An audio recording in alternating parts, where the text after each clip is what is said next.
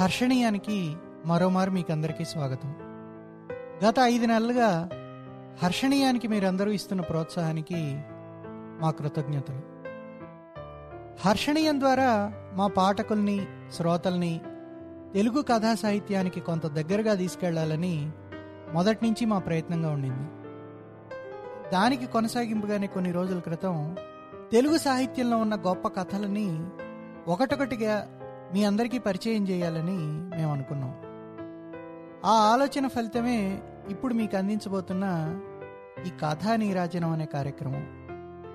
కథా నీరాజనంలో భాగంగా ప్రతి ఎపిసోడ్లో ఒక గొప్ప తెలుగు కథని సంక్షిప్త రూపంలో పరిచయం చేస్తూ ఆ కథపై పాఠకులుగా మా అభిప్రాయాలని హర్ష నేను గిరి ఒక చిన్న చర్చా కార్యక్రమం ద్వారా మీకు అందించబోతున్నాం.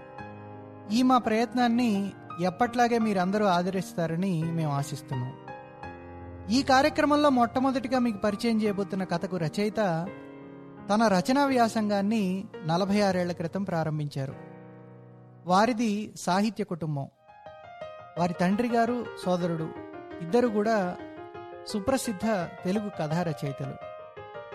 ఇదిగాక ఈ రచయిత ఆంగ్ల సాహిత్యంలో పరిశోధన చేసి అధ్యాపక వృత్తిలో ప్రవేశించి నలభై ఏళ్ళ పైన వేల మంది విద్యార్థులకు విద్యాదానం కూడా చేశారు. మన సమాజంలో మన వ్యక్తిత్వాల్లో ఉండే వైచిత్రిని అనేక రకాలైన సంఘర్షణలని అతి సుతారమైన తనదైన శైలిలో అత్యంత సహజంగా చిత్రీకరించడమే ఆయన రచనల్లో ఉండే ప్రత్యేకత.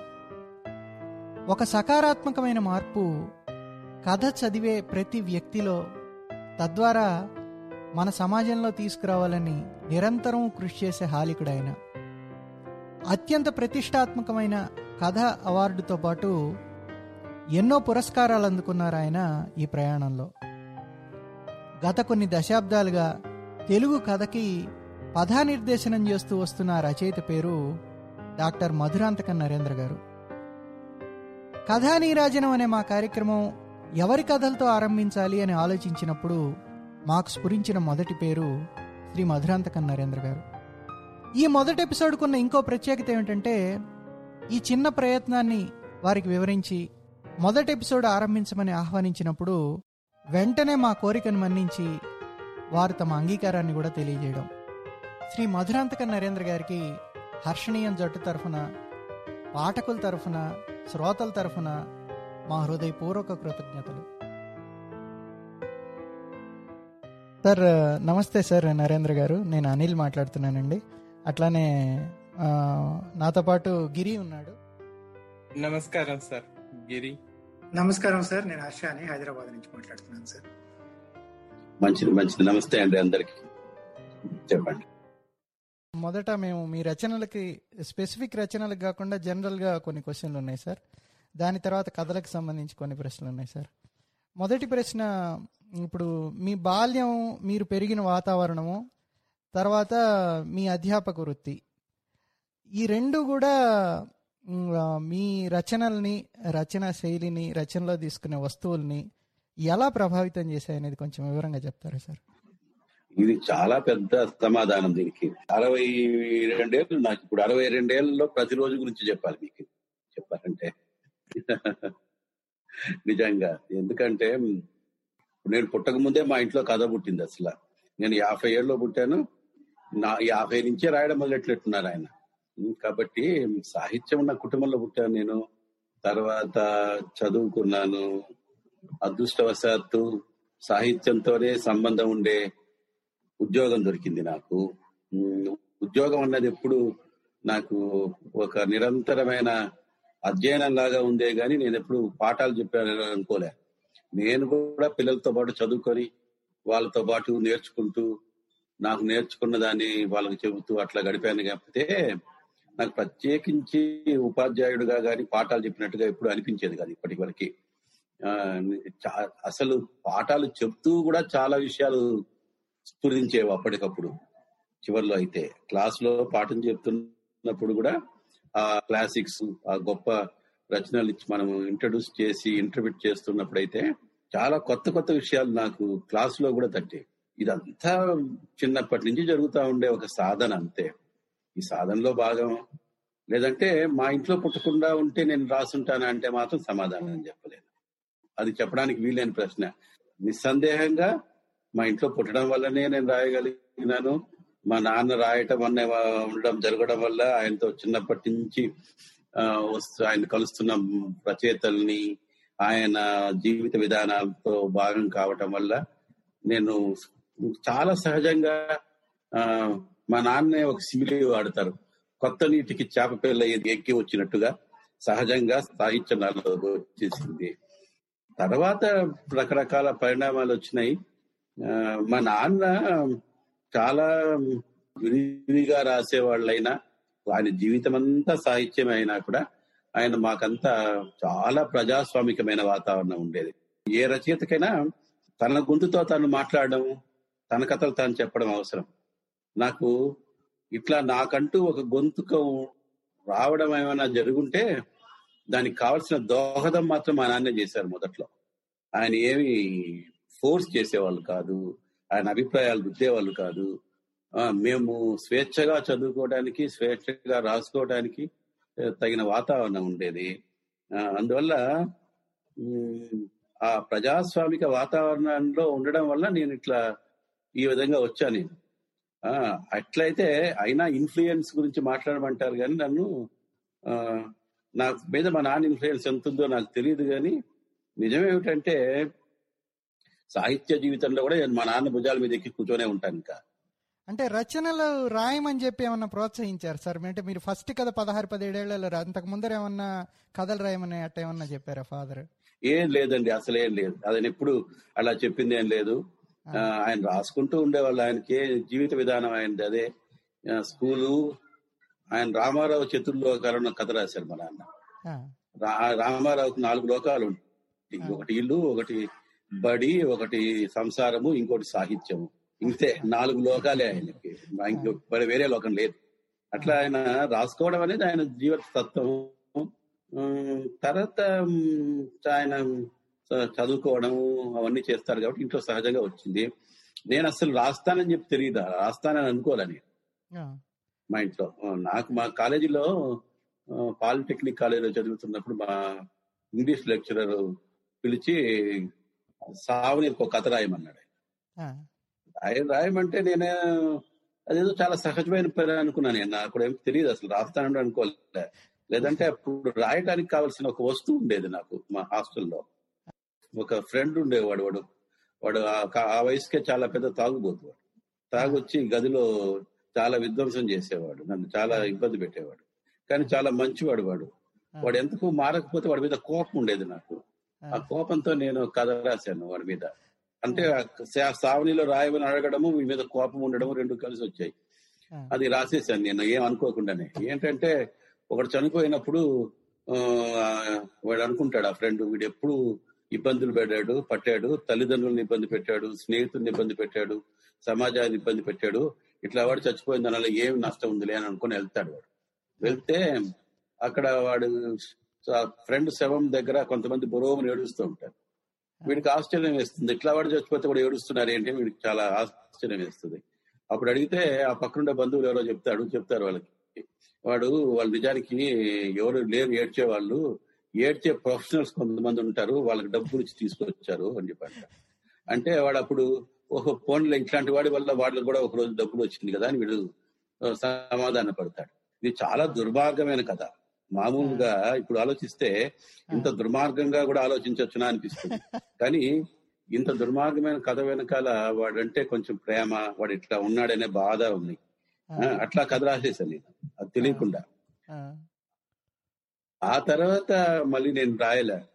ఆ తర్వాత ఒక- ఆరు నెలలు ఏదో ఇంట్లో ఉన్నప్పుడు ఖాళీగా ఉంటే ఏదో చందమామ కథలు రెండు మూడు రాశాను. అవి ప్రింట్ అయిన తర్వాత నేను మ్, రాయటం మొదలెట్టా. అప్పుడు ఏంటి పత్రికల్లో పేరు చూసుకోవడం అప్పుడు అది ఉత్సాహంగా ఉండేది. అట్లా ఒక పది సంవత్సరాలు రాసిన తర్వాత నేను నాదంటూ నా కథలేంటో అవన్నీ ఆ ప్రయాణంలో తెలుసుకుంటూ వచ్చాను. ఇట్లా సహజంగా వచ్చింది అంతే సార్ పాలిటెక్నిక్ సాహిత్యం మీరు చదివిన దానికి ఎలా లింక్ సార్ అసలు? అది ఎవరికి ఉండదండి. అది అది జీవితం అట్లా పోయింది అంతే పాలిటెక్నిక్ ఏం నా జీవితంలో పెద్ద ఆ రకంగా ఏమి పని చేయలేదు కానీ అది చాలా ఇండైరెక్ట్గా నన్ను చాలా మార్చింది అది. ఎట్లా మార్చిందంటే నేను పాలిటెక్నిక్ వెళ్ళిన తర్వాత వెళ్ళడం వల్లనే అందరిలాగా ఇంజనీర్ కాలేకపోయినాను. నేను మ్యాథమెటిక్స్లో నాది కూడా ఫస్ట్ ర్యాంక్ ఆ, రోజుల్లో. సహజంగా అప్పుడు అందరూ ఇంజనీర్లు అయిపోయేవాళ్ళు. మీరు చెప్పిన కొత్తపల్లిలోనే నా క్లాస్మేట్ ఉండేవాడు ఈశ్వర్ రెడ్డి అని. అబ్బాయికి అప్పుడు థర్డ్ ర్యాంక్ ఫోర్త్ ర్యాంక్ వచ్చింది. ఆయన ఇంజనీర్ అయిపోయి ఎక్కడో సెటిల్ అయినాడు. లేదంటే నేను పాలిటెక్నిక్ చదవడం వల్ల నేను మళ్ళీ ఇంటర్ చదువుకొని మళ్ళీ నేను హిస్టరీ ఎకనామిక్స్ పాలిటిక్స్ చదువుకొని మళ్ళీ ఇంగ్లీష్ ఎంఏ చదువుకోగలిగి మళ్ళీ సాహిత్యంలోకి వచ్చిన నేను. అది నన్ను భలే మార్చింది అది నన్ను. ఇది చాలా పెద్ద మార్పు టర్నింగ్ పాయింట్ నా జీవితంలో. నేను ఇప్పుడు కూడా అనుకుంటుంటాను కొంచెం నాది కొంచెం నెగటివ్ థింకింగ్ ఏమో తెలియదు కానీ అట్లా అనిపిస్తుంది. ఏమనిపిస్తుంది? ఆ రోజుల్లో నేను సివిల్ ఇంజనీర్ అయి ఉంటే ఎక్కడో చాలా పెద్ద డ్యామ్స్ లోనో ఎక్కడో పెద్ద నన్ను ఇంజనీర్గా వేసుంటారు. ఆ, ఆ ప్రపంచంలో పడిపోయి ఉంటాను. నన్ను నన్ను కాపాడేసింది నన్ను పాలిటెక్నిక్ కాలేజ్. నన్ను సాహిత్యం వైపుకు లాక్కు వచ్చేసింది. సార్ ఇప్పుడు మీ ఫాదర్ గురించి చదివినప్పుడు ఆయన్ని మీ ఇంటికి వచ్చి చాలా మంది వేరే రచయితలు కూడా మీ ప్రాంతానికి చెందిన రచయితలు బయట ప్రాంతాల రచయితలు కూడా వచ్చి కూడా మాట్లాడేవాళ్ళు కదా. వాళ్ళ చర్చల్లో మీరు వినడం కానీ ఇట్లాంటివి ఏమన్నా జరిగేదా సార్? వాళ్ళ వల్ల ప్రభావితం కూడా అయ్యారా? చాలా అండి. అది చాలా. అది జరిగింది ఇండైరెక్ట్గా చాలా జరిగింది. అది మా నాన్న వాళ్ళ సాహిత్య ప్రపంచం ఉంది కదా. అది నాకంటే మనకంటే నాకంటే ఒక పాతికేళ్ళ ముందుది అనుకోండి ఆ- రోజుల్లో తెలుగు సాహిత్య ప్రపంచం చాలా ఆరోగ్యకరంగా చాలా బాగా ఉండేది. వాళ్ళందరి రచయితలకి మొత్తం రాష్ట్రంలో ఉండే రచయితలందరికీ ఒకరంటే ఒకరికి చాలా గొప్ప గౌరవాభిమానాలు ఉండేవి అందరి రచనలు ఒకరొకరు చదువుకునేవాళ్ళు. ఆ ఏది మంచి రచన అయినా ఏ మంచి రచన కనిపించినా ఎవరు రాసినా వెంటనే వాళ్ళు చాలా ఆనందించేవాళ్ళు. అందరూ చదువుకునేవాళ్ళు దాన్ని చదివి వినిపించేవాళ్ళు ఇతరులకి. అట్లా చాలా గొప్ప ఆరోగ్యకరమైనటువంటి పరిస్థితి ఉండేదండి అప్పుడు. భయ- పోటీ అసలు నాకు తెలియదండి. పోటీ ఉన్నట్లేదు. అసలు సాహిత్య ప్రపంచంలో పోటీలు ఉండవు. ఎవడి రచనలు వాడివే. ఇప్పుడు ఆకాశంలో నక్షత్రాలు ఉంటాయి. ఇంకో నక్షత్రం ఉంటే దానివల్ల ఇంకో నక్షత్రానికి పోటీ ఏముంది? లేకపోతే నష్టం తప్పితే ఒకదానికి ఒక పోటీ ఉండవండి సాహిత్యంలో. షేక్స్పియర్కి మిల్టన్కి పోటీ ఉండదు. ఆ మార్క్ ట్వైన్కి హెమింగ్ వే కి పోటీ ఉండదు. వాళ్ళిద్దరు ఉంటేనే బాగుంటది. లేదంటే ఇద్దరికి వాళ్ళ వాళ్ళ గౌరవాలు వాళ్ళకి తెలియాలి. అట్లాంటి ప్రపంచం ఉండేది. కాబట్టి చాలా మంది రచయితలు వచ్చేవాళ్ళు. విరివిగా చిత్తూరు జిల్లాకు తెచ్చిన రచయితలు చాలా మంది వచ్చేవాళ్ళు. ఇంట్లో వచ్చినప్పటి నుంచి వెళ్ళేంత వరకు సాహిత్య చర్చలే జరిగేవి. అవి చాలా ప్లెజెంట్గా చాలా హాయిగా చాలా బాగా ఉండేవి. అవన్నీ నేను మా ఇంట్లో ఏం అట్లాంటి బారింగ్స్ ఏం లేవు. మేమంతా పిల్లలంతా మా ముందే. అసలు ఆ రోజుల్లో ఇల్లంతా ఏముంటదండి? ఒకే ఇల్లు మనకే ఇప్పట్లాగా డ్రాయింగ్ రూములు అవన్నీ ఉన్నాయా. అదే హాలు అదే వంటగది. కరెక్ట్ ఉమ్, అదే అదే కదా. అంతా చివరికి వంట చేస్తా మా అమ్మ కూడా ఆ మాటలు వినేది. చాలా గొప్పగా చెప్పారు సార్. ఆకాశంలో నక్షత్రాల్లాగా ఒకరికి. అసూయ ఉండదు ఈర్ష్య ఉండదు అనేది చాలా గొప్పగా చెప్పారు మీరు. మీ. మీ ఇంటికి వచ్చిన వాళ్ళతో వాళ్ళతో మాట్లాడేటప్పుడు వాళ్ళు అంటే మీరు చిన్నపిల్లలు ఉంటారు కదా మీ అంటే మీకు మీ నాన్నగారికి ఇరవై ఐదేళ్ళు వ్యత్యాసం ఉండేటప్పుడు ఉమ్. మీకుండే నేపథ్యం వాళ్ళకి వాళ్ళు మిమ్మల్ని ఎలా మీరు ఎలా దానికి పార్టిసిపేట్ చేయగలరు సార్ వాళ్ళ మాటలు నాకు మా నాన్నతో చదువు ఉంది మా నాన్న ఎట్లాగంటే మాతో పాటు అప్పుడు చదువు చదువుకు మాతో పాటు చదువు చెప్పారు ఆడుకున్నారు మాతో పాటు చదువుకున్నారు. తర్వాత మాతో పాటు రాశారు. ఆ తర్వాత మా పాటకు మా రచనలకి పాఠకుడు అయినారు మా రచనలకు విమర్శకులు అయినారు ఇవన్నీ సహజంగా జరిగినాయి అవి. అవి ఆయనకి అది ఆయనలో ఉన్న ఆ, చాలా అరుదైన లక్షణం మా నాన్నది. మేము మా నాన్న చాలా మంచి కొడుకు మంచి భర్త మంచి స్నేహితుడు మంచి రచయిత ఆ మంచి తండ్రి. In everything. నాకు భలే ఆశ్చర్యం ఇప్పటికి కూడా. నాకు బంధు ప్రపంచానికి వెళ్తే సాహిత్య లోకంలోకి వెళ్తే ఎక్కడికి వెళ్ళినా మా నాన్న గురించి అందరూ ఏమంటారంటే మీ నాన్న ఎంత మంచివాడు రా అంటా ఉంటారు నాకు. నా ప్రాబ్లం అంతా ఏంటంటే I can't rise up to his standards. మా నాన్న మన్ ఆయన రచయిత రచయితల కంటే ఆయన రచయితగా కంటే గొప్ప మనిషి ఆయన. అట్లా ఉండేది. తర్వాత చాలా తమాషా ఏంటంటే ఆ మా నాన్న దగ్గరికి వచ్చే ఫ్రెండ్స్ అందరూ మాతో కూడా బాగుండేవాళ్ళు చాలా ఆత్మీయంగా. ఆ ఆ, వల్లంపాడు వెంకట సుబ్బయ్య గారు మునిసుందరం గారు తర్వాత కలువకొను సదానంద ఆ చాలా చిత్తూరు చిత్తూరు జిల్లాలో ఉండే రచయితలు అందరూ ప్రసిద్ధులందరూ వచ్చేవాళ్ళు. కేశవరెడ్డి గారు అనే వ్యక్తి రచయితగా మా ఇంట్లో పుట్టి పెరగడం నాకు తెలుసు. Okay sir. రచయితగా కేశవరెడ్డి రచయితగా రచయితగా ఆయన మొదటి రచనను ఆయన మొదటి రచనను చదివిన మొదటి వ్యక్తి నేనే మా నాన్నకంటే ముందు. ఆ, ఆయన ఆ ఆయన చివరి వరకు అట్లాగే రాసేవాడు. ఒక్కొక్క మన వన్ ఫోర్త్ పేజ్ అంటాం కదా అట్లాంటి ఆ టావుల్లో అరటావు పేజీల్లో వరుసగా చిమల బారు లాగా రాసేసి దాన్నంతా ఒక దారంతో నూడు దారంతో కట్టేవాడు ఆయన. ట్యాగ్ కూడా వేయడు. ఆ, అట్లా అట్లా ఒక మొదటి రచన మా ఇంటికి తీసుకొచ్చి ఇచ్చాడు ఆయన భగవాను వాచ ఆ కథ పేరు. మా నాన్నే పెట్టారు ఆ పేరు కూడా. అది ఆ తర్వాత భారత్లో వచ్చింది ఆ కథ. ఆయన చనిపోయే ముందు వాళ్ళ ఇంటికి వెళ్తే ఆయన చివరి రచనని ఇంగ్లీష్ ట్రాన్స్లేషన్ చేసి అదే రకంగా పేపర్లలో ట్యాగ్ చేసి పెట్టున్నాడు ఆయన. నాకు నాకు చాలా ఆశ్చర్యకరంగా ఉంటుంది జీవితం. రచయితలతో అంత సాన్నిహిత్యం ఉండేది నాకు. చాలా. కేశవరెడ్డి గారు అయితే మా ఇంట్లో అబ్బాయి లాగే మా ఇంట్లో మా తమ్ముడు లాగే మా అన్నలాగే చాలా చాలా మంచి మనిషి. నేను పెద్దవాడైన తర్వాత నాకు స్నేహితుల్లాగా తయారయ్యారు. ఇప్పుడు వాళ్ళతో నేనైతే మా నాన్న స్నేహితులు కదా అని చెప్పి నేను కొంచెం మెరుగ్గా ఉండేవాడిని కానీ వాళ్ళు ఎంత గొప్ప మనుషులు అంటే నన్ను వాళ్ళ స్నేహితుల్లాగా తీసి తీసి గమనించేవాళ్ళు. ఎవరు? మామూలు వాళ్ళు కాదు. కేతు విశ్వనాథ్ రెడ్డి గారు సింగంనేని నారాయణ గారు వెల్లంపాటి గారు వీళ్ళందరూ నాతో సమాన వయసులైనట్టుగా నాతో స్నేహంగా ఉండేవారు. యా, మిమ్మల్ని ఒక నక్షత్రంగా వాళ్ళు ఆ ఒప్పుకున్నారండి అంటే వాళ్ళ సహృదయత అది వాళ్ళ మంచితనం. ఆ జనరేషన్లో ఉండేదండి అది. ఇప్పుడు కూడా ఉన్నారండి అట్లా అనడానికి లేదు. ఇప్పుడు కూడా చాలా మంది నాకు చాలా మంచి ఆత్మీయులైన రచయిత స్నేహితులు ఉన్నారు. వాళ్ళు కూడా ఇట్లాగే ఉంటారు. లేదంటే ప్రపంచం ధోరణులు మారాయి. అప్పట్లాగా పత్రికలు లేవు అప్పట్లాగా లేరు మనుషులు. అప్పుడైతే అందరూ ఇంటికి వెళ్ళేవాళ్ళం ఇంటికి వెళ్ళేసి రచయితలతో గడపడం అనే అనుభవాలు ఇప్పుడు లేవు కదా. హోటల్లో కలుసుకోవడమే గాని. అవును సార్ అవును అవును. సార్ ఇప్పుడు చూస్తే మీ మీ జీవితం అంతా కూడా ఇప్పుడు మీరు వివరించిన దాని ప్రకారం సాహితీవేత్తల మధ్యలో కానీ సాహిత్యం గురించి మాట్లాడుకోవడం వినడం కానీ లేదంటే అధ్యాపక వృత్తిలో మీరు బోధన బోధన చేస్తూ విద్యార్థులతో గడపడం కొలీగ్స్తో గడపడమే కనబడుతుంది మాకు మీ జీవితం పర్సనల్ జీవితం చూస్తే. కానీ మీరు మీ కథల్లో చూస్తే ముఖ్యంగా కష్టపడే వాళ్ళ శ్రామిక వర్గాల వాళ్ళ జీవితాలు కానీ అంటే ఆ పాత్రలు వాళ్ళు వాళ్ళ పాత్రలు వాళ్ళ లైఫ్ స్టైల్లో ఉండే సహజత్వం కానీ వాళ్ళు మాట్లాడే పద్ధతిలో సహజత్వం కానీ వాళ్ళ సమస్యలు కానీ అంత హృదయంగా మీరు చిత్రీకరించగలడానికి కారణం ఏంటి సార్?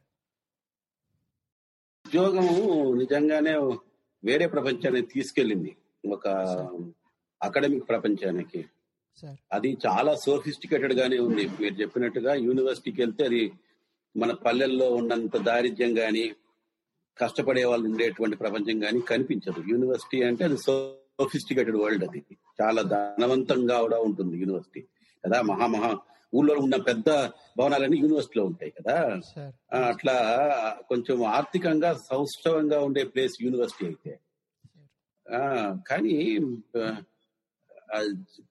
అక్కడ ఉద్యోగం చేస్తున్నా కూడా జీవితము స్పష్టంగా కనిపించే చోట్లు మాత్రం ఈ సంఘర్షణ ఉండే చోట్లేనండి.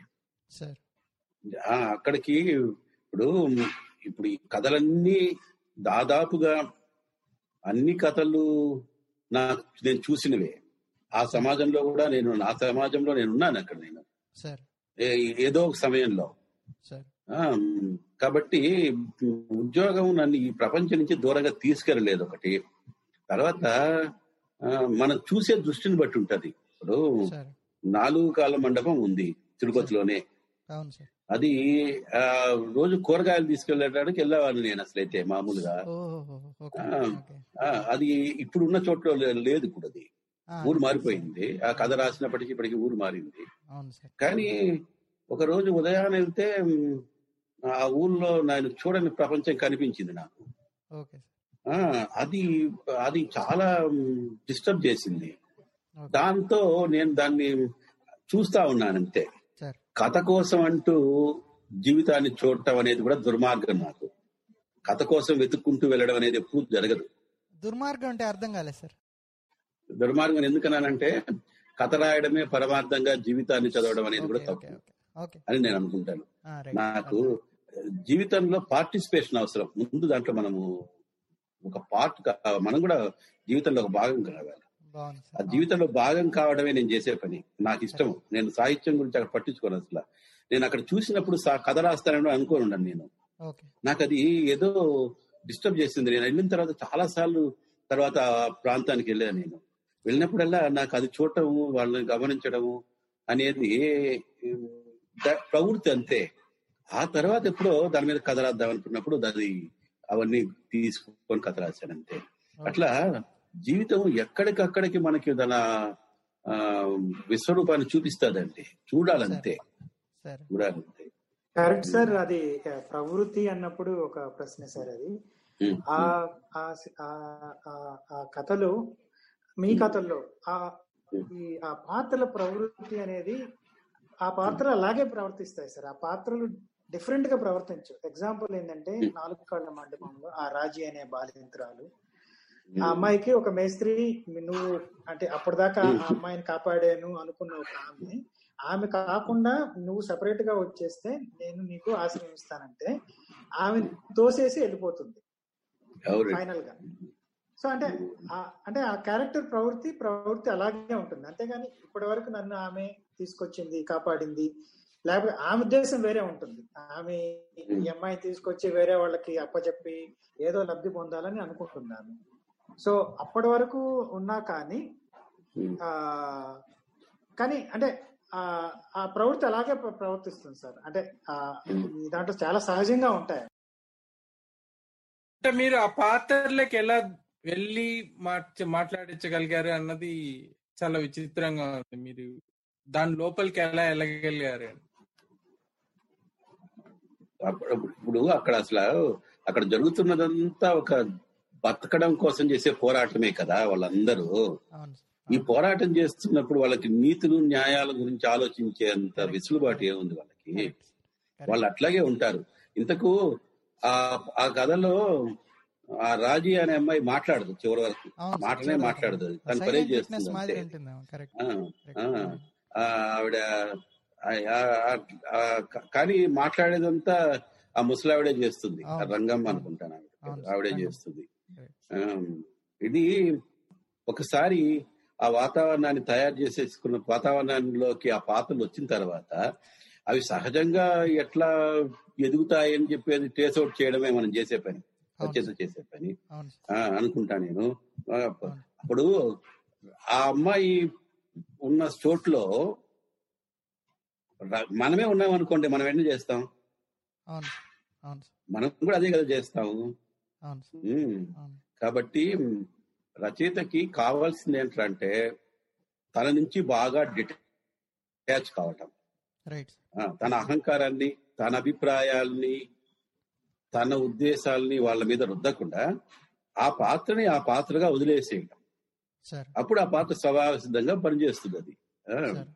దాన్ని కాబట్టి రచయిత కూడా దాన్ని ఒక ఒక ఒక కథని ప్రారంభించిన తర్వాత వాడు కూడా దాంట్లో దాంట్లో వాడు ప్రేక్షకుడు మాత్రుడే అన్నమాట. వాడు కూడా గమనిస్తా ఉంటాడు. ఇది ఒక చిత్రమైనటువంటి పరిస్థితి. వాడు వాడే దాన్ని తయారు చేస్తాడు వాడే దానికి ప్రేక్షకుడు కూడా ఉంటాడు వాడు. ఇది ఈ సృజన అనేది సృజన అనేది కూడా ఒక మ్యాడ్ గేమే కదా. All writers border on the madness అంటారు కదా. సృష్టికి ప్రతి సృష్టి చేసే లాంటి పని ఇది ఒక రకమైన madness. But there is a method in that madness అనుకుంటాను అంతే. Okay okay. Okay sir. ఇంకో ప్రశ్న సార్. మీరు మీరు మొదటి కథ అంటే మీ హాస్టల్ మేట్ అనుకోండి రూమ్ మేట్. బాగా ఇబ్బంది roommate. అంటే మీ అనుభవం రాశారు. అంటే మొదటి. కథలన్నీ మన అనుభవాలు మన. చుట్టుపక్కల అనుభవాలు ఇవి. అక్కడి నుంచి అంటే నలుగురు ఐదుగురు అనుభవాలు అంటే ఈ సమాజంలో ఉండే చాలా క్యారెక్టర్ల అనుభవాలు వాళ్ళ అనుభవాలు రాయడానికి మీకు ఎంత టైం పట్టి అంటే ఇట్స్ లైక్ అంటే మొదట మనయన్ని మన అనుభవాలే రాస్తాం. ఆ తర్వాత మీరు అందరిని అందరి. పాత్రలు చుట్టుపక్కల అందరి ఆ ట్రాన్స్ఫార్మ్ కావడానికి మీకు ఎంత కాలం పట్టింది సార్ మీకు? కరెక్టే. మీరు చెప్పింది ఇది ఇది యాక్చువల్ అందరు రచయితలు మొదట తమ ఆటోబయోగ్రఫికల్ తమ ఆత్మకథల్ని రాసుకుంటారు పాపం. అందుకే ఆల్ ఆర్ట్ ఈజ్ ఆటోబయోగ్రఫికల్ అని ఒక స్వీపింగ్ స్టేట్మెంట్ ఉంది సాహిత్యంలో. ఆ, కానీ రచయితలందరూ తమ గురించి రాయకపోయినా తమ కళ్ళ తమ కళ్ళద్దాల్లోంచి చూసిన దాన్ని రాస్తారని కూడా ఉంటుంది ఓకే. మన జీవితం ఒక స్ప్రింగ్ బోర్డ్ అన్నమాట. దాని మీద నుంచి మనం చూస్తాం జీవితాన్ని. అది మొదట్లో అట్లాగే ఆటోబయోగ్రఫికల్ గానే రాశాము. ఆ, కానీ ఎందుకో మొదటి నుంచి నాకు మరీ ఎక్కువ ఆటోబయోగ్రఫికల్గా రాయటం అనేది కొంచెం ఎంబరాసింగ్గా ఉండేది. అది నా క్యారెక్టర్ కొంచెం నేను మరీ మరి అది నన్ను గురించి నాకు చెప్పుకోవడం అనేది చాలా ఇబ్బందికరమైనటువంటి పని. అందువల్ల నా కథలు రాయాలనిపించినా నేను చాలా జాగ్రత్తగా నేను కనబడకుండా ఉండడానికే ప్రయత్నం చేస్తూ వచ్చేవాడిని. కాబట్టి అదొకటి అదొక ఫేజ్ ఉండేది. తర్వాత ప్రపంచంలో జరుగుతున్నటువంటి వాటి గురించి రాయాలంటే దాంతో ఐడెంటిఫై చేసుకోవడం ఒకటి జరగాలి. ఆ ఐడెంటిఫై చేసుకోవడం కూడా మనం పని కట్టుకొని చేసే పని కాదు అది. అది జరుగుతుంది అంతే. అట్లా జరుగుతుంది. అది మనిషి పెరిగే పద్ధతి చూసే పద్ధతి అట్లా జరుగుతుంది. మీకు రెండేళ్ళ పద్నాలుగు అని కథల సంపుటం వచ్చింది నాకు. ఆ, అది చూసారు లేదా మీరు? రెండేళ్ళ పద్నాలుగు అది. అది కథల సంపుటం అది మేము ఒక ఇల్లు కట్టుకున్నాం ఇక్కడ. ఇల్లు. కట్టుకున్నప్పుడు ఆ ఇంటి పనితో ముడిపడినటువంటి అనేక మంది జీవితాలు అవి. అన్ని ఇంటి పనులు ఇంటి పనులు చేసిన వాళ్ళ గురించిన కథలే అవి. ఆ పదహైదు కథలు అవి పద్నాలుగు మాత్రం మిగిలాయి ఒకటి నవల అయిపోయింది. ఒకటి అందులో వీళ్ళందరినీ నేను చూశాను వీళ్ళందరినీ. యాక్చువల్గా మా ఇల్లు కట్టినప్పుడు ఒక రెండు సంవత్సరాలు పట్టుంటది ఆ పని. ఇల్లు ప్లాట్ కొనుక్కున్నప్పటి నుంచి. నేను వాళ్ళతో కలిసి ఉండేవాడిని ఆ ఇల్లు కట్టేటప్పుడు ఆ పని వాళ్ళతో ఉండడం భలే ఇష్టంగా ఉండేది నేను చాలా కంఫర్టబుల్ నాకు పనులతో. వాళ్ళతో వాళ్ళతో కలిసి వాళ్ళు పని చేసుకుంటుంటే వాళ్ళతో కబుర్లు చెప్పుకుంటూ మధ్యాహ్నం వాళ్ళు అలసిపోతే నాకు నేను ఒక కథలో ఆ దృశ్యం కూడా రాశాను. నాకు చాలా ప్రపంచంలో చాలా సుందరమైన దృశ్యం ఏమిటి అని కనిపిస్తే అనిపిస్తే నాకు అప్పుడే కనిపించింది. సాయంకాలం సాయంకాలం దాకా పనిచేసేసిన ఈ శ్రామికులు ఉంటారు పాప ఇల్లిటరేట్స్ ఇలాంటి వాళ్ళందరూ ఆ సాయంకాలము ఆ ఖాళీ క్యారియర్లతో ఇంటికి తిరిగిపోతా ఉంటారు. నాకెందుకో భలే ఆనందం కలిగేది వాళ్ళని చూస్తే. నాకు భలే సంతోషం గొప్ప సుందర సౌందర్యమైనటువంటి దృశ్యం అది నాకు. ఆ, ఎందుకో అట్లా అదే దట్ ఈస్ మై సైకి అనుకుంటా. నాకు భలే ఇష్టం. అంటే ఉదయం నుంచి ఒళ్ళు దాచుకోకుండా పనిచేసి హాయిగా ఇంటికి వెళ్ళి పడుకోవడము మళ్ళీ ఉదయాన్ని వచ్చి మళ్ళీ సిన్సియర్గా పనిచేయడము అది నాకు ఈ శ్రామికుల్లోనే కనబడింది అసలు. భలే ఎంజాయ్ చేశాను నేను అప్పుడు. నాకు వాళ్ళతో ఎంత ఎంజాయ్ చేశాననే విషయం నాకు తెలియదు ఆ ఇంటి పని చేసేసిన తర్వాత ఒక పెద్ద వ్యాక్యూమ్ వచ్చేసింది నాకు. అప్పుడు నాకు అనిపించింది అరే వీళ్ళ గురించి నేను కథ రాయొచ్చు కదా నేను నేను నేను వెతు నేను రాయడం మొదలెడితే వరుసగా పద్నాలుగు కథలు వచ్చాయి. ఒక కథ పదహైదు పదహైదో కథ వచ్చి నవల అయిపోయింది అది ఈ ఈ ఊళ్ళో ప్లాట్ ప్లాట్ అమ్మేవాడు ఉంటాడు కదా వాడి గురించి రాద్దాం అనుకుంటే అది నవల. భూచక్రం. అది. అది. ఈ పద్నాలుగు కథలు తర్వాత ఒక పుస్తకంగా వేసి రెండేళ్ళ పద్నాలుగు అని అందుకే పెట్టాను. రెండు సంవత్సరాలు రాసిన పద్నాలుగు కథలు. అది. అంటే అందులో ఆ కథలన్నిటిలోనూ ఆ పన్ను ఉంది. పన్ను అంటాం కదా. కనిపించేది ఒకటి కనిపించేది ఒకటి ఉంటాయి రెండేళ్ళ పద్నాలుగు అనేది ఒక వాస్తవమే గాని దాంట్లో ఇది కూడా ఒక ఇంప్లికేషన్ ఉంది. రెండు సంవత్సరాలు రాసిన పద్నాలుగు అని. అట్లా ఆ ఆ కథలన్నిట్లోనూ మనకు కనిపించే ప్రపంచం ఒకటి ఇంప్లాయిడ్ ప్రపంచం ఒకటి రెండు ఉంటాయి. ఆ. మీరు స్త్రీ పక్షపాతి లేకపోతే శ్రామిక వర్గ పక్షపాతి లాగా ఉన్నారు సార్. చాలా ఉదార్థంగా ఉంటాయి వాళ్ళ పాత్రలు. అంటే ఇప్పుడు బాలచందరు బాలు మహేందర్ సినిమాల్లో కథల పాత్రలు స్త్రీల పాత్రలు ఎంత శక్తివంతంగా ఉంటాయో మీ కథలో అంత శక్తివంతంగా ఉంటాయి సార్. చాలా బాగుంటుంది. అంటే కాదండి. స్త్రీవాది కాని రచయిత గొప్ప రచయిత ఎవరైనా చూపించండి. వాల్మీకి దగ్గర నుంచి వ్యాసుడి దగ్గర నుంచి టాల్స్టాయ్ దగ్గర నుంచి. ఒక మాస్కులైన్ రైటర్స్ చాలా తక్కువ అబ్బా. వాల్మీకి చాలా ఇబ్బంది పెట్టాడు కదా సార్. వాల్మీకి ఇంత ఇబ్బంది పెట్టినా దానికి సీతాయన వచ్చింది తర్వాత రామాయణకి ఒకటి. ఆ, ఇప్పుడు అది అది అది రచయితలు అనేవాడు ఎప్పుడు గాని కొంచెము మంచి పైన మంచి వైపుకి కష్ట కష్టపడే వాళ్ళ వైపుకే మొగ్గుతాడు కదా. ఆ మొగ్గుదల అనేది సాహిత్యంలోనే ఉంది. అసలు మీరు చెప్పిన విషయం సాహిత్యానికంతా అన్వయించేదే. ఎవరు శ్రీవాది గారి రచయిత చెప్పండి? శ్రీపాద సుబ్రహ్మణ్య శాస్త్రి గారి కంటే బుచ్చిబాబు కంటే గొప్ప స్త్రీవాదులు ఎవరు ఉంటారు చలం స్త్రీవాది అంటారే గాని చలం కంటే బలమైన స్త్రీవాదులు బుచ్చిబాబు శ్రీపాద సుబ్రహ్మణ్య శాస్త్రి. చదివితే మనం టాల్ ఆ, టాల్స్టాయ్ టాల్స్టాయ్ అన్నాకైనా ముందర మొత్తం వారన్ పీస్లో ఉండే క్యారెక్టర్లు ఏవి నిలవవు. కదా? ఆ, మొత్తం సాహిత్యం అంతా ఇంతే. అది దానికి నేనేం ప్రత్యేకంగా ఏం లేననుకుంటాను దాంట్లో. ఇంకోటి సార్ ఇందాక భూచక్రం నవల రాశానన్నారు కదా సార్. అట్లానే మ్మ్. ఆమ్స్టర్ డ్యామ్ గురించి నవల రాశారు. కొన్ని కథల్ని. నాటకాలుగా మార్చారు. ఇట్లా. నాటకాలు నాటికలు రాశారు కథలు రాశారు తర్వాత మీరు నవలలు కూడా రాశారు. సో ఒక. మెసేజ్ బలంగా వెళ్ళాలి అంటే చదివే వాళ్ళకి మీ ఉద్దేశంలో ఈ ప్రక్రియల్లో ఏది మీకు ప్రిఫరబుల్ అనిపిస్తుంది సార్? ఏది మీకు ఇదిగా ఉంటుంది దగ్గరగా ఉంటుంది చేయడానికి ఏం లేదండి అట్లా అట్లాగా ఇట్ ఆల్ డిపెండ్స్ అంతే. ఒక్కొక్కసారి ఒక్కోటి. అప్పుడు ఎందుకు రాస్తామంటే ఇప్పుడు కథ కథ ఒక జీవిత శకలం లాంటిది. నవల కొంచెం విస్తృతంగా రాయొచ్చు. నాటకం దాన్ని అదే విషయాన్ని డ్రమటైజ్ చేస్తుంది. ఒక వస్తువే దాని ప్రక్రియను కూడా ఎన్నుకుంటుందండి. సార్. ఈ వస్తువు ఏ విషయాన్ని అయితే రాస్తాం అనుకుంటామో ఆ- వస్తువే మన వస్తు మన మనం దానికి ఏ ప్రక్రియతో సూట్ అవుతుందని ఎన్నుకుంటాము. తర్వాత తర్వాత రాయాల్సిన అవసరం రావడం. నాటకం అనుకోండి. నాటకం మాత్రం ఏమన్నా ప్రదర్శించే వాళ్ళు దొరికితే రాస్తాం కదా. రేడియో వాళ్ళు అడిగితే వాళ్ళ కోసం అని చెప్పి నాటకంగా రాయడం. కథా నవల అయితే మాత్రం ఆ వస్తువు ఎన్నుకోవటమే. ఆమ్స్టర్డామ్కు నేను వెళ్ళొచ్చాను. నాకు కూడా అది కూడా పర్సనల్ ఎక్స్పీరియన్స్లో నుంచి పుట్టింది కానీ అది పర్సనల్ ఎక్స్పీరియన్స్ కాదు.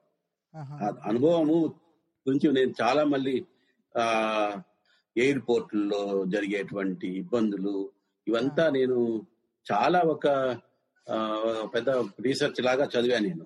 చదవడం కూడా అవుట్ ఆఫ్ క్యూరియాసిటీ చాలా ఇష్టంగా ఉండేది నాకు. ఏంటి? ఏంది ఇట్లా ఎందుకు జరుగుతా ఉంది అని చెప్పేసి ఇప్పుడు ఆమ్స్టర్డామ్ అనే ఎయిర్పోర్ట్లో నేను ఇరవై నాలుగు గంటల సేపు ఉండిపోవాల్సి వచ్చింది. ఇరవై నాలుగు గంటల తర్వాత ఇరవై నాలుగు గంటలు మా ఫ్లైట్ నెక్స్ట్ ఫ్లైట్ రావడానికి. ఆ ఫ్లైట్ ఎక్కిన తర్వాత ఎనిమిది గంటలు ఫ్లైట్ బయలుదేరలేదు. మొత్తం ముప్పై రెండు గంటలు నేను ఆమ్స్టర్డామ్లో ఉన్నాను ప్రాక్టికల్గా జరిగింది అంతే I was very much comfortable. నేనేం నాకేం జరగలే. కానీ వచ్చిన తర్వాత వెంటనే చూస్తే నేను అక్కడ ఉండడానికి కరెక్ట్గా ఒక పన్నెండు రోజుల ముందు అదే ఆమ్స్టర్డామ్ ఎయిర్పోర్ట్లో మన భారతీయుల ఒక ఇరవై మందిని దాదాపు ఇరవై మందిని పాకిస్తానీలు అని చెప్పి అనుమానించి వాళ్ళని జైల్లో వేసి ఆమ్స్టర్డామ్ జైల్లో వేసి వాళ్ళని ఒక నెల రోజులు వాళ్ళని బయట కూడా వదలలేదు. వదలకుండా వాళ్ళకి బెడ్షీట్లు ఇవ్వలేదు వాళ్ళకి ఇబ్బంది పెట్టారు.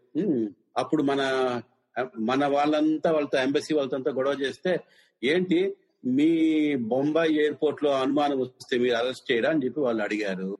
ఆ తర్వాత వాళ్ళు నిర్దోషులు అని చెప్పి పంపించేశారు. ఇది జరిగింది. ఇవన్నీ ఇవే వాస్తవాలు.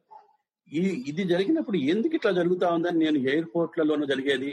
ఈ గొడవల గురించి నేను చదవడానికి మొదలెడితే చాలా దొరికింది నాకు ఇన్ఫర్మేషన్. అప్పుడు నాకు ఈ మతము ఈ మతాలు అనేటివి ఎట్లు పుడతాయి? ఫ్యానిటిజం ఎందుకు వచ్చింది అనే విషయం మీద ఒక ఆసక్తి వచ్చింది. అప్పుడు ఆ ఆ నవల పుట్టింది. Okay sir. విస్తృతంగా చెప్పాలి అనుకున్నప్పుడు మీరు నవల వైపుకు ఆటోమేటిక్గా మొగ్గు చూపుతారన్న నవలికగానే అయింది అది. పెద్ద నవల ఏం కాలే. చాలా కంపాక్ట్గా దాంట్లో అన్ని విషయాలు రాగలిగాయి ఆ నవల్లోకి. సార్. ఏ ప్రక్రియలోనైనా కూడా దాన్ని సహజంగా ఎదగనివ్వాలండి. దాని మీద పేజీల లిమిట్ అలాంటి పెడితే ఇబ్బంది అవుతుంది.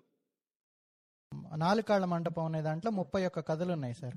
అది పంతొమ్మిది. వందల ఎనభై ఐదు నుంచి ముప్పై ఒక్క సంవత్సరాల్లో ముప్పై ఒక్క కథలు మాదిరి ఉన్నాయి వస్తువులో కూడా చాలా వైవిధ్యం ఉంది. మీరు రాసే పద్ధతిలో కూడా చాలా వైవిధ్యం ఉంది. కానీ గమనించింది ఏంటంటే లాస్ట్లో two thousand nineteen two thousand sixteen నుంచి మీరు రాసిన కథలు నిడివి తగ్గిపోయింది సార్ చూస్తే. కరెక్ట్. అదే అందుకే అదే మీరు బాగానే కనిపెట్టారు బాగానే చదివారు అది. ఇన్ని మాట్లాడతాం గాని సార్. రచయిత మీద రచయిత మీద కూడా ఇట్లా కనిపించని ఫోర్సెస్ కొన్ని ఉంటాయి. అవి కూడా మంచివేనడు అనుకుంటా నేను అసలు నేను ఆ రోజుల్లో కథ రాయాలంటే నాకు కథల నిడివి అనేది సమస్య కాదు. చాలా పెద్ద చాలా కథల్ని ఇండియా టుడే వాళ్ళు ఆంధ్ర ఆంధ్ర జ్యోతి వాళ్ళు ఆంధ్ర ప్రభ వాళ్ళు రెండు మూడు వారాలు వేశారు పెద్ద కథల్ని. వాళ్ళకి ఆ రోజుల్లో పెద్ద కథ రాస్తే ఇండియా టుడే వాళ్ళు రెండు రెండు నెలలు రెండు వారాలు వేసేవాళ్ళు పెద్ద కథ. అట్లా అంత అవకాశాలు ఉండేవి. ఇప్పుడు రాను రాను రాను రాను ఉమ్, తర వీళ్ళందరూ ఇప్పుడైతే ఆంధ్రప్రదేశ్ ఆదివారం అనుబంధాల్లో అయితే మూడు పేజీల కథలే కదా రాస్తున్నాము. కాబట్టి ఆ నిడివి సమస్య వచ్చేది. అందువల్ల కూడా ఉండొచ్చు అది తెలియకుండా. తర్వాత ఇంకొకటి ఈ మధ్యలో మళ్ళీ అది మారింది. ఇప్పుడు పత్రికలే పోయేసి వెబ్ వెబ్ పత్రికలు వచ్చిన తర్వాత ఇప్పుడు నిడివి సమస్య లేదు. ఇప్పుడు మళ్ళీ ఎంత పెద్దదైనా రాసుకోవచ్చు. మనల్ని పాఠకుడికి దగ్గరికి తీసుకెళ్ళే ఈ మీడియంస్ మన మీద ఒక రకమైన అన్సీన్ ఇన్ఫ్లుయెన్స్ ఉంటుంది డెఫినెట్గా. డెఫినెట్గా ఉండేది తర్వాత ఇప్పుడు కథ రాస్తున్నప్పుడు మరీ పెద్దదైతే కష్టం కదా అనిపించేటప్పుడు దాన్ని మనకు తెలియకుండా ఒక రకమైన కండెన్సేషన్ జరిగేదేమో మనసులో. అది అదొకటి జరిగింది. తర్వాత ఇంకోటి ఏంటంటే నా మీద మొదటి నుంచి కూడా ఉంది విమర్శ. చాలా పెద్దగా కథలు రాస్తారని. అది ఉంది మొదటి నుంచి. నేనైతే అప్పుడు కానీ ఇప్పుడు రాయడం కథ దగ్గరకు వచ్చేసరికి ఆ విస్తృతి తగ్గింది. కొంచెం ఆ, ఆ క్రాఫ్ట్ గురించినటువంటి విషయాల్లో మారింది. ఆ కథలకి అప్పుడు ఆ క్రాఫ్ట్ పనికొచ్చింది కొంచెం విస్తృతంగా. ఇప్పుడు దాన్ని మరింత కంపాక్ట్ చేయడం అనేది అవసరమైంది. ఇప్పుడు ఇట్లా వచ్చింది. బహుశా ఇదే కథల్ని ఆ రకంగా కూడా రాసిండొచ్చు. ఆ కథలు ఇంత కంపాక్ట్గా చేసిండొచ్చునేమని కూడా అనుమానం వస్తుంది నాకు. కానీ సార్ మీ మీ దాంట్లో మీకున్న క్యాన్వాస్ కానీ మీరున్న వాతావరణాన్ని మీరు సృష్టిస్తారు సార్. పాఠకుడికి అక్కడికి వెళ్ళి అక్కడ ఎలా ఉన్నారు వాళ్ళు ఎలా ఉన్నారు తను యాక్చువల్గా లోపలికి వెళ్ళిపోతాడు ఆ కథకి వెళ్ళిపోయి ఆ పాత్రలోకి వెళ్ళిపోయి ఆ చుట్టుపక్కల ఉన్న విషయాలన్నీ అర్థం చేసుకొని వెళ్తారు. అంటే ఆ అనుభూతి మీరు నిడివి తగ్గిస్తే రాదు సార్. మీ దాంట్లో ఉన్న గొప్పతనం అక్కడికి వెళ్ళి నువ్వు అనుభవించే విషయం ఆ నిడివి తగ్గిస్తే రాదేమో. మీ స్టైల్ చాలా గొప్ప సార్ అది. నాకేమనిపిస్తుంది అంటే సార్ ఆ మెసేజ్ కూడా ఆ, వాతావరణం ఫిజికల్గా ఫీల్ అయినట్టు మాకు అనిపిస్తేనే ఆ అనుభూతి వస్తేనే ఆ మెసేజ్ మాకు అంత బాగా తగులుతుందని నాకు అనిపిస్తుంది సార్. ఉదాహరణకి మీ కాకులు గద్దల కథలో. మిట్ట మధ్యాహ్నం ఎండ గురించి చెప్తూ ఆ మిట్ట మధ్యాహ్నం ఎండ అనేది మిట్ట మధ్యాహ్నం అనేది డిస్క్రైబ్ చేస్తూ చెట్ల నీడలు చెట్ల కింద దాక్కున్నాయి అన్నారు. అంటే అంటే మిట్ట మధ్యాహ్నం నీడ అనేది చాలా షార్ట్గా ఉంటుంది అది చెట్ల మధ్య మొదల్లోనే పడుతుంది. ఆ ఒక్క సెంటెన్స్ చాలు సార్ అర్థం చేసుకోవడానికి. ఆ మీరు అంత డిస్క్రిప్టివ్గా రాయకపోతే ఆ అంబియన్స్ మీరు ఆ అంబియన్స్ గురించి డిస్క్రైబ్ చేస్తూనే నిడివి పెరుగుతుందేమో కానీ ఆ అంబియన్స్ మేము ఫీల్ అవుతున్నాం. రాస్తున్నప్పుడు నేను నాకు జరిగేటువంటి ప్రాసెస్ కూడా అదేనండి. ఇప్పుడు ఆ వాతావరణం తయారు కాకపోతే నాకైనా వెళ్ళలేను కదా కథలోకి. ఆ సెట్టింగ్ తయారు చేసుకోవడం చాలా అవసరం. అది అది తర్వాత పాత్రలు వస్తాయి దాంట్లోకి. కాబట్టి ఆ ఫీల్ అంటాం కదా ఆ వెళ్తున్న ఆ వాతావరణంలోకి వెళ్ళే వెళ్ళాలంటే ఆ పని చేయాలి తప్పనిసరిగా. అది మీరు మాట చెప్పాలంటే అక్కడ చెట్టు కింద దాక్కున్న నీడని చూడాలి మనం. చూడకపోతే మనం ఆ ఊళ్ళోకి అక్కడికి వెళ్ళలేం కదా. అక్కడికి వెళ్ళాలంటే నేను చూడాలి అది. ఆ ఫీల్ రావడం అనేది చాలా అవసరం. ఆ కథ జరిగే వాతావరణంలోకి వెళ్ళడానికి చాలా పని చేయాల్సి ఉంటుంది. ముందు మానసికంగా వెళ్ళాలి మనం. మానసికంగా మనం వెళ్ళాలి. వెళ్తే తర్వాత మనం మనం అక్కడ ఏం కనిపిస్తుందో మనం చూడగలం. మనకు కనిపించింది ఏదో మనం రాసామంటే అది పాఠకుడు కూడా ఫీల్ అవుతాడు. ఇదొక సైకలాజికల్ పని ఇది. అది జరుగుతుంది మనకు తెలియకుండానే. ఇప్పుడు మీరు మీరు అన్నట్టు కథా రచనలో వస్తున్న మార్పులు నిడివి గురించి కానీ లేదు ఇంటర్నెట్లో వచ్చింది కానీ ఈ మార్పుల గురించి మాట్లాడుకుంటున్నప్పుడు మీరు ఒక రచయితగానే కాకుండా ఇంకో రోల్ కూడా మీరు ప్లే చేశారు సార్. అదేమిటంటే ఒక పది పన్నెండేళ్ళు అనుకుంటాను. మీరు ఆ సంవత్సరంలో వచ్చిన కథలన్నింటిలోని ఉత్తమ కథలు తీసుకొని మీరు సపరేట్ పుస్తకం కింద మీరు. ఎడిట్ చేసి వేశారు. ఉమ్. అంటే మీరు మోరార్లెస్ అక్కడ ఒక ఎడిటర్ రోల్ మాదిరి రోల్ ప్లే చేశారు సార్. ఆ. ప్రక్రియలో మీరు చాలా కథలు చదివి ఉండొచ్చు. మీ ఎక్స్పీరియన్స్ ఏమిటి? అది మీ రచనలకు ఎట్లా ఉపయోగపడింది ఆ ఎక్స్పీరియన్స్? మూడోది ఏంటంటే ఏది ప్రామాణికంగా మీరు ఆ కథల్ని ఎంపిక చేసేవాళ్ళు? అది ఆ పని కూడా నా మీద నేను ఎన్నుకున్నది కాదు వచ్చింది. వచ్చిన తర్వాత కొంచెం చిత్తశుద్ధితోనే పనిచేశాను ఆ పన్నెండు సంవత్సరాల పాటు పన్నెండు సంవత్సరాలు అనే మాట మనకు ఉంది కదా పన్నెండు సంవత్సరాల అజ్ఞాతవాసం లాంటి పని నాకు చాలా చాలా పెద్ద పని చాలా పెద్ద పని. ఇప్పుడు తలుచుకుంటే చాలా బాగా చేశామని దాని విషయంలో నాకు సంతృప్తి ఉంది. ఎందుకంటే ఏ మొహమాటాలు లేకుండా ఎట్లా చేయాలనుకుంటే అట్లా చేశాం. చేతిలో ఎడిటర్కి ఉండే స్వాతంత్ర్యం అది. కదా? మేము అప్పుడైతే పన్నెండు సంవత్సరాలు వచ్చిన కథలన్నీ చదివి ఆ కథలన్నీ చదివి తర్వాత లాస్ట్ వరకు వడబోసి వడబోసి ఇవి మంచి కథలని చెప్పి చేసి ఆ కథలన్నింటిలోకి ఒక ఒక విమర్శకుడికి పంపించి దానికి ఒక పెద్ద వ్యా సమీక్ష వ్యాసం రాయించి బాగానే పన్నెండు సంవత్సరాలు వేసాం చేసాం ఆ పని. అంటే ఆ పని వచ్చిన తర్వాత చేసాం అది చేసిన తర్వాత దానివల్ల ఉపయోగం ఏంటంటే చేసిన పని ఇట్లా ఉండాలి పని అని నిరూపించగలిగాం ఇప్పటికైనా నేను అది కొంచెం ఆ, విషయంలో చాలా కాన్ఫిడెంట్గా చెప్పగలను. ఎందుకంటే చేశాం కాబట్టి. వీలైనంత వరకు తప్పు జరగకుండా చూడడానికి ప్రయత్నం చేసినాము తప్పు జరుగుంటే చూపెట్టమని చిత్త జాగ్రత్తగా అడిగాము. మా మా తప్పు ఏం లేకుండా చేసాం సంపాదకుడిగా అప్పుడు. తర్వాత పన్నెండు సంవత్సరాల తర్వాత మానేయాల్సిన అవసరం కూడా వచ్చింది. ఏవేవో సాహిత్యేతరమైన కారణాలు ఉంటాయనుకోండి అవి వేరే. మారేయడానికి ఉన్న మారడానికి ఉన్నటువంటి సాహిత్యపు కారణం ఏంటంటే కొంతమంది ఆ, కథ సహజంగా ఎదగడానికి మీ పుస్తకమే అడ్డం పడుతోంది. రచయితలందరూ మీకోసమని రాస్తా ఉన్నారని కూడా అన్నారు కొంతమంది. సరే అంటే మాకేవో ప్రమాణాలు ఉన్నాయి కదా మా కోసం అంటూ రాయడం అనేది ఒకటి జరుగుతా ఉంది అనేది ఒకటి ఇబ్బంది అయింది. ఇంకోటి ఏంటంటే రెండవది కొంచెం ఈ కథలు ఎన్నికల్లో ఎన్నికల విషయంలో వచ్చేసరికి తోటల స్పందనలు అంత సజావుగా కనిపించాల నాకు. ఇప్పుడు ఈ కథలు ఏదో మేము మాకు నచ్చిన కథలను తీసుకొని ప్రింట్ చేస్తున్నాం కదా ప్రచురిస్తా ఉన్నాము ఈ పుస్తకాల భూమిక పైన ఈ పుస్తకం అనేటువంటి భూమిక పైన ఆ సంవత్సరం వచ్చినటువంటి కథలన్నింటి మీద ఒక సాధికారమైన చర్చ జరగాలని మా కోరిక. అంటే పలానా కథ వచ్చింది ఆ కథ ఎందుకు మంచి కథ అయింది? ఇంకో కథ ఎందుకు వేయలేదు? వేయకపోవడానికి కారణం ఏంటి? ఇవన్నీ చర్చించాలి ఇవన్నీ. ఇవి- ఇదే సాహిత్య. లిటరీ క్రిటిసిజం అంటూ ఏంటూ ఉండదు. సాహిత్య విమర్శ అంటే ఇదే కదా? దీన్ని ఈ ఈ కథల్ని బేస్ చేసుకొని ఒక ఒక ఒక ఆరోగ్యకరమైన చర్చ ఒకటి జరిగితే బాగుంటుందని పన్నెండు సంవత్సరాలు వెయిట్ చేశాము. వెయిట్ చేస్తే జరగల. ఎప్పుడు ఏందో అది బహుశా మన మన మన సాహిత్య ప్రపంచం ఇబ్బంది అది. అది జరగకపోగా ఏదో రచయితలు మరీ తన తన కథ వస్తే బాగా ఆనందించడము రాకపోతే ఇబ్బంది పడడం ఇట్లాంటివి జరిగాయి కానీ ఎవరైనా ఒక మంచి కథను ఎందుకు వేయలేదని వచ్చి నిలదీసి అడుగుతారని చూసాం మేము. అది జరగలే. అందువల్ల నిరాశతో ఆపేయడం ఒకటి మొదటిది. రెండవది మీరు నాకు నా మీద ఏమి ఇన్ఫ్లుయెన్స్ చూపించింది అన్నారు కదా పని అది చాలా ఇబ్బంది పెట్టింది నాకు. నాలుగైదు నెలల పాటు చదవాల్సి వచ్చేది. ఓకే. ఆ మేము వేస్తే ఈ ఈ పది కథల కోసం చదవడం కోసం ఆ సంవత్సరం వచ్చిన కొన్ని వేల కథలు చదవాలన్నమాట. చాలా టైం వేస్ట్. చాలా టైం వేస్ట్. చాలా టైం వేస్ట్. చాలా యాతనగా ఉండేది. నన్ను రాసుకోవాల్సినంత రాసుకోలేకపోయినా నేను అసలు. చాలాసార్లు నా గొంతు నేనే నొక్కేసుకున్నట్టుగా ఉండేది నాకు. అది పైగా ఇది అది టైం బౌండ్ పని.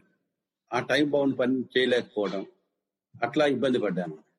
తర్వాత తర్వాత అర్థం చేసుకుంది ఏంటంటే నాకు రాసుకోవడంలోనూ చదువుకోవడంలోనూ ఉన్న ఆనందం ఎడిటింగ్ చేయడంలో లేదు అని. కాబట్టి ఇష్టం లేని పని మరి ఎందుకు అంతకాలం సాగదీయాలి? పన్నెండు సంవత్సరాలు చేశాం కదా అని. ఆ, తర్వాత మానేశాం. ఓకే. తర్వాత ఇంకోటి ఏంటంటే ఒక చిన్న పర్సనల్ ఎక్స్పీరియన్స్ అండి. పర్సనల్ ఎక్స్పీరియన్స్ అంటే ఇప్పుడు జరిగేదే నేను హైదరాబాద్లో మధ్యలో ఉండేది సార్ మా ఇల్లు ఇంతకు ముందర. ఆ, ఊరు అవతల కంపె మా ఆఫీస్ ఉండేది. అలా నేను స్కూటర్ మీద వచ్చేటప్పుడు కనబడేవి సార్. అన్ని బంకుల్లో కూడా ఈ ఇవన్నీ కనబడేవి. ఈ మ్యాగజైన్స్. ఇవన్నీ వేలాడగట్టి కనబడేవి. ఆ, అసలు ఎంత ఎన్ని ఉండేవంటే అసలు ఆయన కూర్చున్న ఆయన మొహం కనపడినంతగా వేలాడేసి ఉండేవి. ఒక పదేళ్ళ క్రితం ఇట్లానే తమాషాగా స్కూటర్లో ఒకసారి ఇట్లానే జర్నీ చేస్తే మళ్ళీ గమనించింది ఏంటంటే ఎక్కడ కూడా ఈ మ్యాగజైన్స్ కానీ ఇళ్ళలోనూ రావట్లేదు ఎవరింటికి వెళ్ళినా కనబడట్లేదు టీపాయ్ మీద వాటి మీద ఉండేవి ఇవి కూడా కనబడేది. అంటే స్లోగా ఇంట్రెస్ట్ తగ్గి వేరే వాటి వైపు మళ్ళడం ఇది అనేది వెళ్తోంది కదా. ఇలాంటప్పుడు ఆల్టర్నేటివ్ మీ ఉద్దేశంలో ఏంటి సార్? తెలుగు సాహిత్యాన్ని దగ్గరగా చేయడానికి ఏమిటి ఆల్టర్నేటివ్ అని మీరు అనుకుంటున్నారు? ఇది ఇది చాలా పెద్ద ఇబ్బంది అండి. ఇది ఒక జీవిత కాలంలో నేను చూసిన పెద్ద మార్పు. మీరు అన్నట్టు పత్రికలు అనేటివి మన జీవితంలో భాగం. మా చిన్నతనంలో అయితే వారపత్రిక ఒకటి ఇంటికి వస్తే మా వీధి మా వీధిలో ఉన్న పిల్లలంతా పోటాడుకునే వాళ్ళు చదవడానికి మా ఇంటికి పుస్తకాలు రావడం అనేది పెద్ద పండగ లాగా ఉండేది. ప్రతిరోజు ఏదో పుస్తకం ఉండేది. ఆ తర్వాత దీపావళికి ఉగాది పండగ ఎప్పుడు వస్తుందంటే ప్రత్యేక సంచికి వచ్చినప్పుడు వచ్చేది. అట్లా ఉండేవి. ఆ ఎక్కడ చూసినా ప్రతి ఊళ్ళోనూ పుస్తకాల షాపులు ప్రతి ప్రతి షాపులోనూ పత్రికలు ఆ తర్వాత అసలు మేము డిగ్రీ చదువుకునే కాలంలో ఆరు డెబ్బై ఆరు ఆ ప్రాంతంలో అయితే ప్రతి వీధిలోనూ లెండింగ్ లైబ్రరీలు పుస్తకాల లెండింగ్ లైబ్రరీ. ఆ ఆ వీధిలో ఉన్న వాళ్ళందరూ వచ్చి పుస్తకాలు తీసుకెళ్ళే వాళ్ళు ఆ, ఎన్ని రకాల పుస్తకాలు ఎన్ని రకాల పాఠకులు అండర్ గ్రౌండ్లో చదివే పుస్తకాలు కొన్ని ఉండేవి. అవి కూడా అవి కూడా అవి కూడా అద్దెకిచ్చే వాళ్ళు ఉండేవాళ్ళు. ఆ అపరాధ పరిశోధన పుస్తకాలు ఉండేవి. చదవడం తప్పితే మరొకటి మరొక పాస్ టైం లేని రోజులు. సినిమా సినిమా పుస్తకాన్ని చంపలేదండి. టీవీ వచ్చిన తర్వాత క్రమంగా తగ్గుతా వచ్చింది. ఆ. తర్వాత మొబైల్ ఫోన్లో ఇంటర్నెట్ వచ్చిన తర్వాత పూర్తిగా పోయింది. అంటే ఈ మొబైల్లో కూడా ఏంటంటే సార్ అనిపించేది మొబైల్ ఇప్పుడు అంత ఇంటర్నెట్లో వచ్చే పత్రికల్లో కూడా దానికి హార్డ్ కాపీకి డిఫరెన్స్ ఏంటంటే ఇప్పుడు మొ- ఇంటర్నెట్లో ఆ పత్రిక చదువుతామని వెళ్ళినా కూడా దేర్ ఆర్లో మెనీ ఆల్టర్నేటివ్ ఇన్ఫర్మేషన్ దాని మీద ఫోకస్ చేయడానికి ఇది ఉండదు. పుస్తకం అనుకోండి అది పట్టుకుంటే దాని మీదే ఫోకస్ ఉంటుంది మనకి.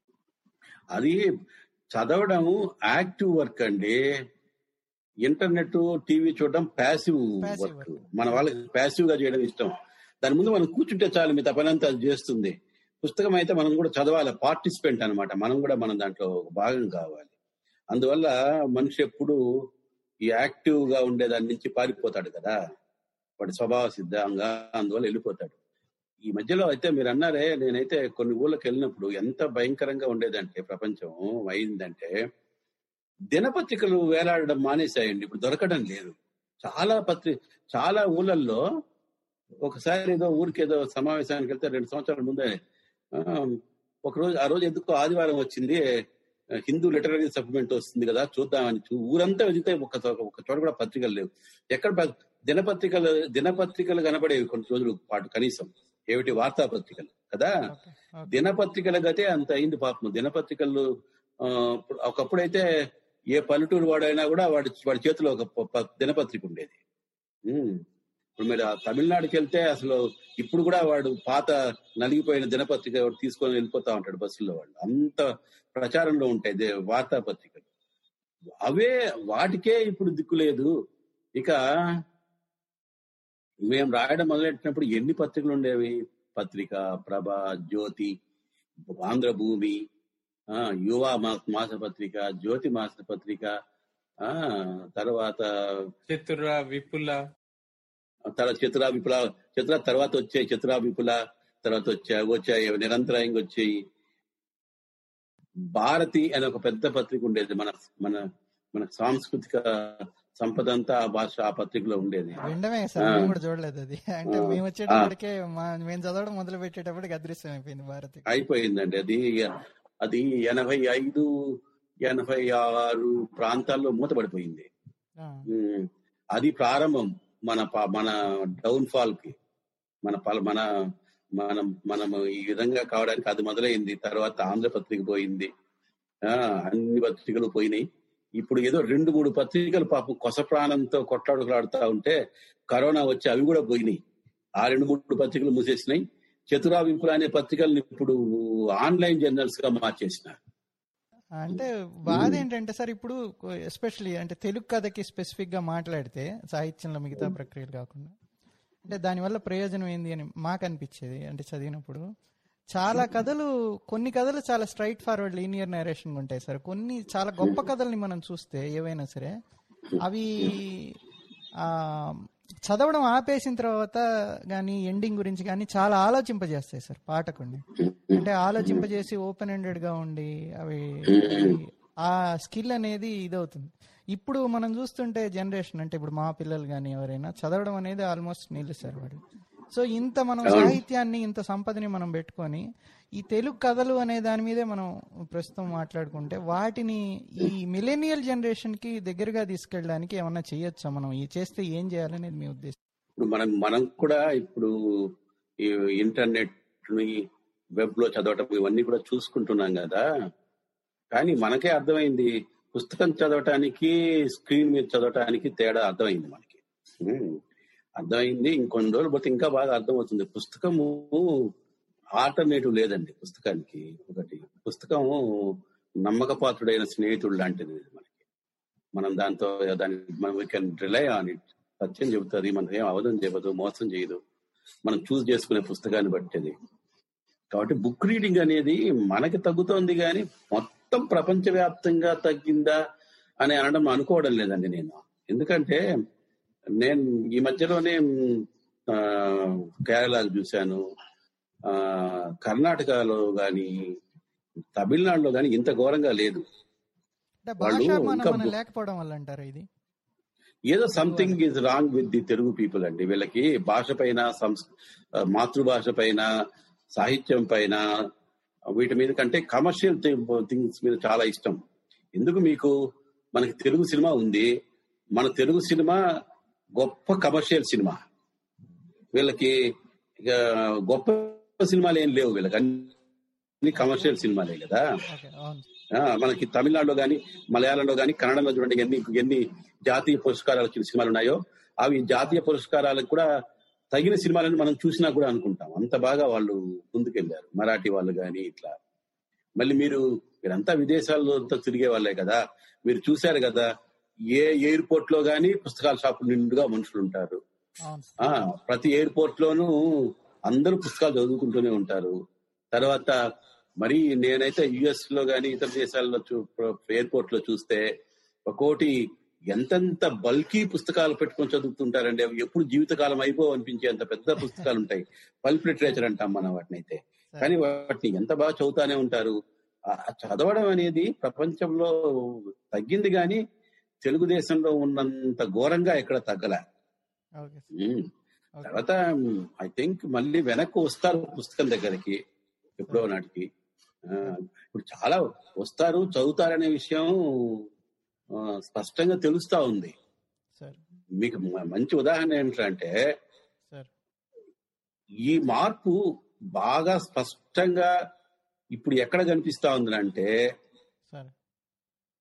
ఐటీ ఉద్యోగుల్లోనే కనిపిస్తా ఉంది సార్. నాకు తెలిసి ఈ ఐటీ ఐటీలో ఉద్యోగాల్లో వెళ్ళిన వాళ్ళందరూ చాలా మంది తెలుగు వాళ్ళు సార్. రాస్తా ఉన్నారు చదువుతా ఉన్నారు వాళ్ళ పిల్లల దగ్గర చదివిస్తా ఉన్నారు. వాళ్ళకే వచ్చింది కాన్షియస్నెస్ బాగా ముందుగా ఈ అవేర్నెస్ కదా? చాలా మంది వచ్చారు ఇట్లా. చాలా మంది.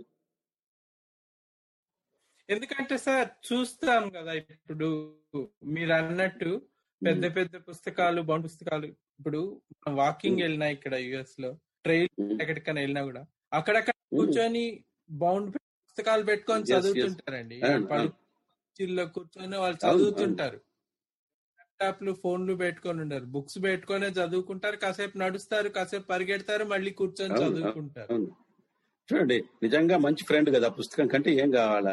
వాడు ఒంటరిగా ఎయిర్పోర్ట్లో అంత పెద్ద జనసమర్థం ఉండే ఎయిర్పోర్ట్లో ఒంటరిగా ఒక మూల కూర్చొని ఓ పెద్ద లావుపాటి పుస్తకంతో మాట్లాడుకుంటా ఉంటాడు అతను. అంత అది అది చాలా కామన్గా కనిపిస్తోంది ఆ దృశ్యం.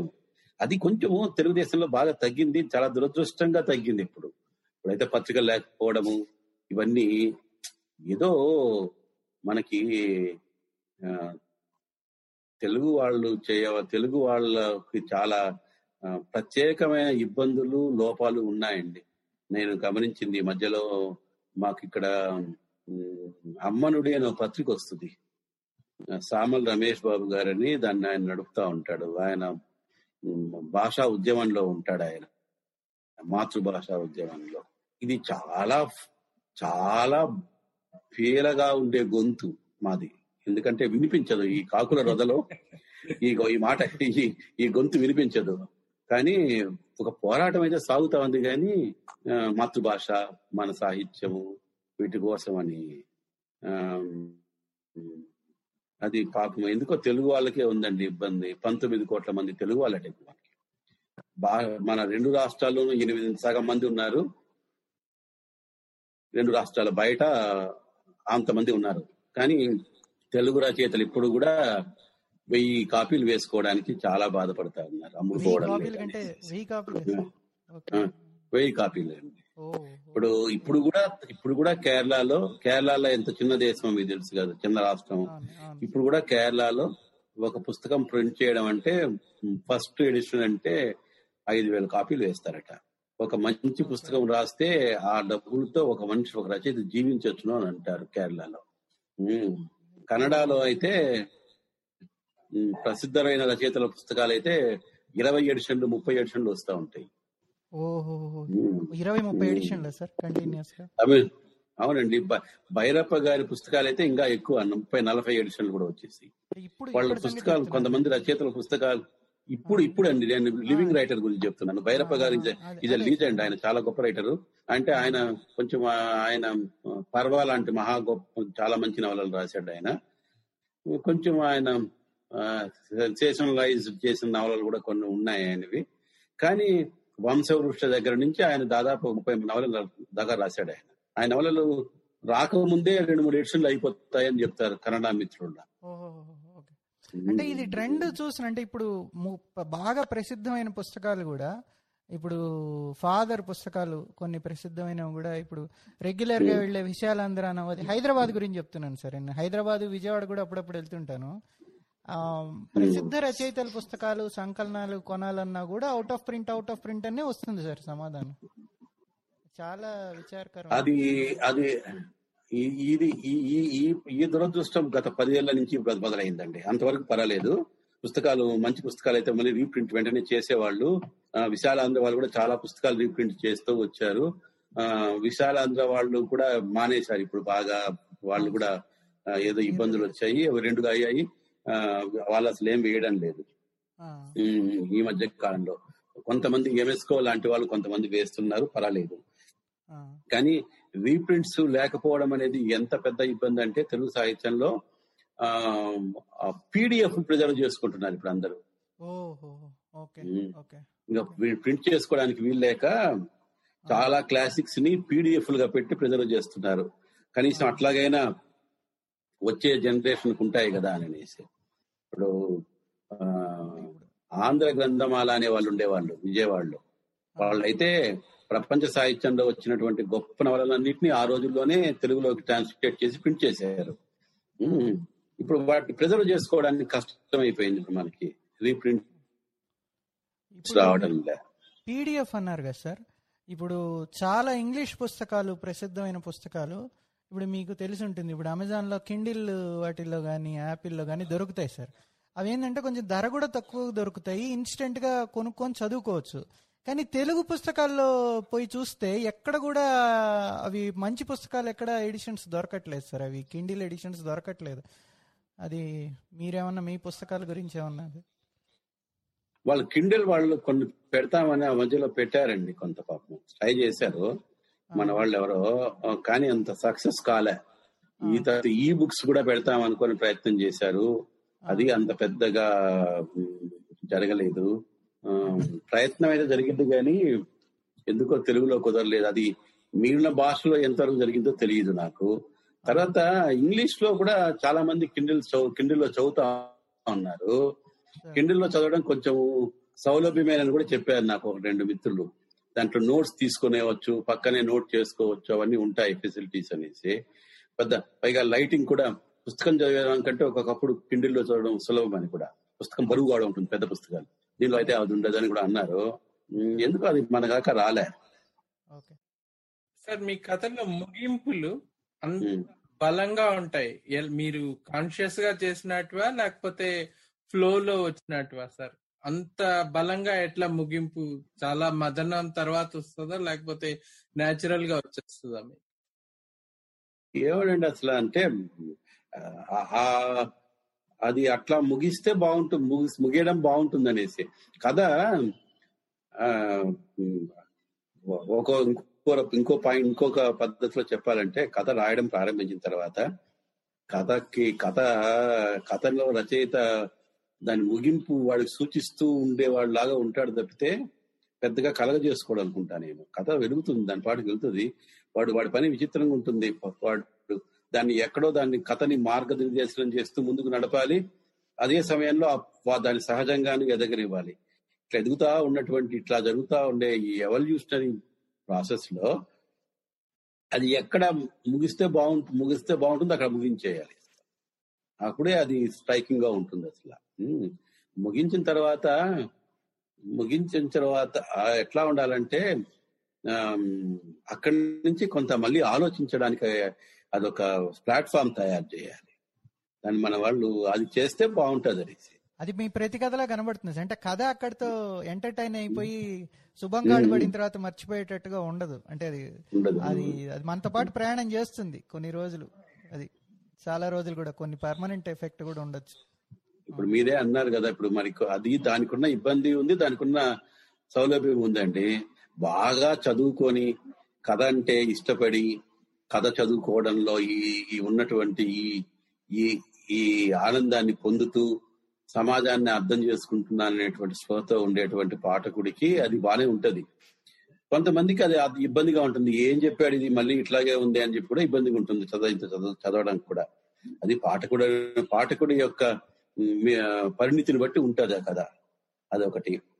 తర్వాత మంచి కథ అనేది అందరు పాఠకుల దగ్గర చదివింపజేయాలి. ఎవడికి తగినట్టుగా వాడికి అది అర్థం కావాలి. అది చూసుకోవాలి అది గమనించుకోవాలి రచయిత ఈ మధ్య మీ మీ కథ కూడా ఉంది దాంట్లో నాలుగు కాళ్ళ మంటపం ఉంది. కథకులు కథా నేపథ్యం అని ఒక పుస్తకం చదవడం జరిగింది.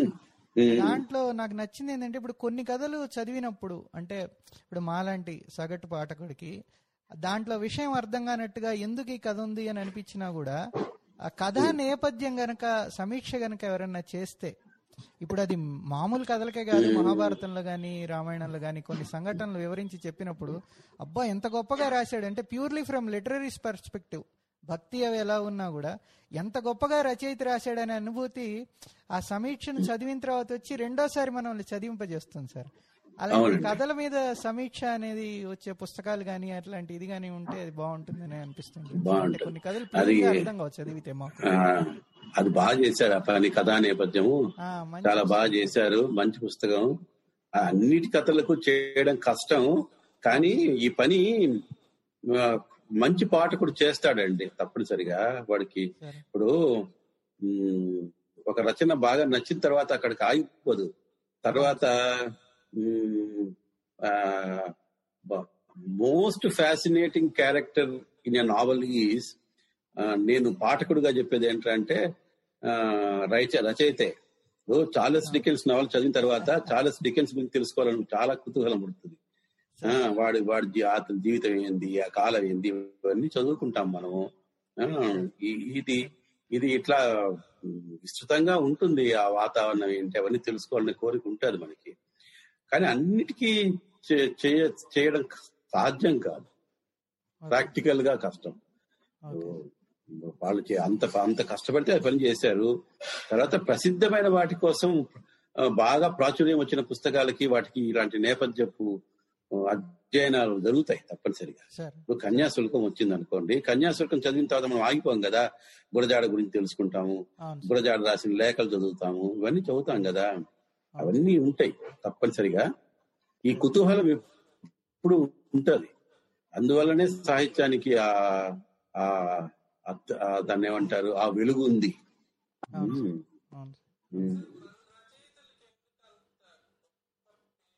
అంతర్జాతీయ స్థాయికి వెళ్ళే అంత నవలలు పుస్తకాలు మన సాహిత్యంలో కూడా చాలా ఉన్నాయి. అంటే ఇప్పుడు. ఇది ఇంగ్లీష్లో చదివిన నేను బైలింగ్ వల్ల తమిళ్ళో చదివిన ఏ చదివినా మనవి దేనికి తగ్గవు. కానీ. మనకెందుకు సార్ అంత ప్రాశస్త్యం రాలేదు? అది ఆ ప్రశ్న అది మనకేనే కాదండి అది. అది అది ఇప్పుడు భారతీయులకే తక్కువ వచ్చింది ఆ మాటకు వస్తే ఆ తర్వాత ఇంగ్లీష్లో రాయడం వల్ల సౌలభ్యం ఉంది కానీ కేవలం ఇంగ్లీష్లో రాయడం వల్లనే కాదు. కొంతమందికి ఎక్కువ ప్రాచుర్యం వస్తుంది. అది రిలేటివ్ థింగ్ అది సాపేక్షకంగా చూడడం. ఇప్పుడు శరత్ శరత్ చంద్ర చటర్జీ ఉన్నాడు. శరత్ బాబు శరత్ బాబు. శరత్. బాబు నవలలు అన్ని తెలుగులోకి వచ్చినాయి అన్ని భాషల్లోకి వచ్చాయి తెలుగులో. కానీ సక్రమంగా చదవకపోవటం వల్ల శరత్ని ఏ స్థాయిలో ఉంచాలో ఆ స్థాయిలో ఉంచలేదు అసలు ఇప్పటికి కూడా. నేను బాగా శరత్ చదివే చదువుకున్నా నేను. బాగా ఇష్టం నాకు.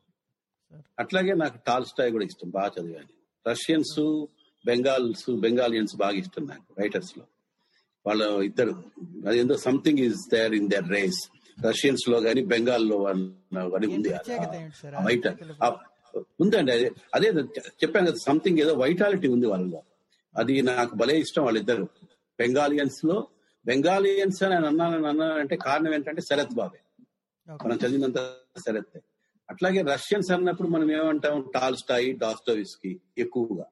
ఆ తర్వాతనే చెకో చెకో ఎందుకో నాకు అంత ఆ స్థాయి కనిపించదు. ఎందుకో చాలా మందికి ఇష్టమే కానీ మంచి కథ కూడా కానీ డాస్టోవిస్కి అండ్ టాల్స్టాయ్ వాళ్ళ పారపాటు వాళ్ళు చాలా ఇప్పుడు ప్రపంచ సాహిత్యంలోనే చాలా పెద్ద నవలా సాహిత్యంలో రెండు ఎవరెస్ట్ శిఖరాలు ఉన్నాయని నాకు నమ్మకం.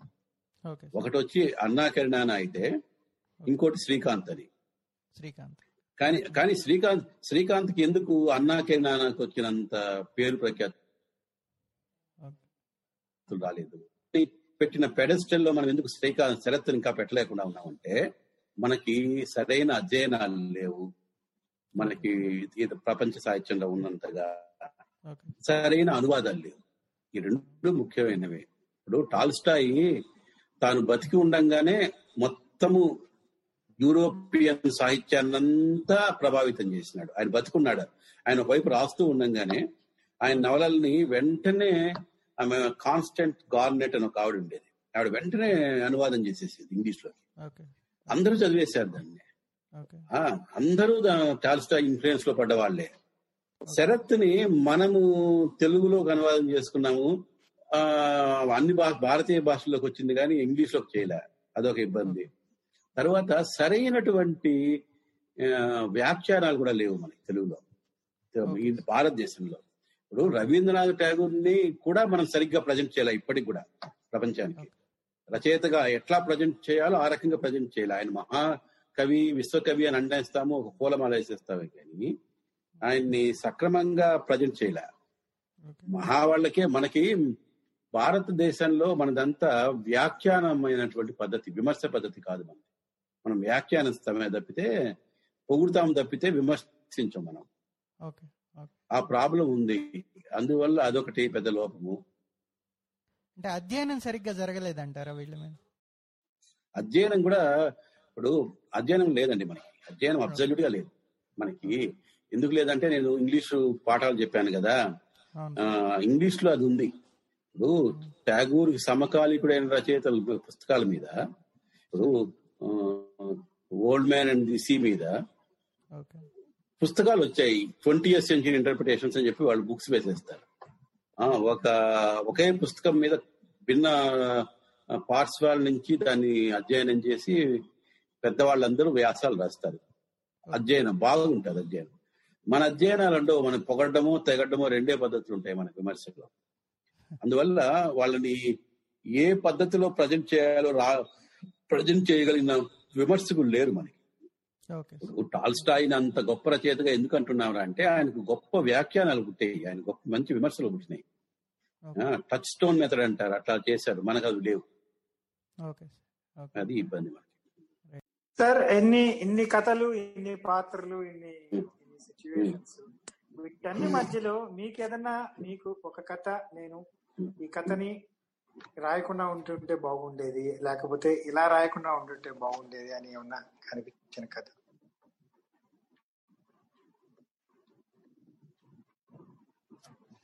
ఏం లేదండి. నాకు ఎప్పుడు అట్లా ఆలోచించలేదు ఎప్పుడు రిగ్రెట్స్ లేవు.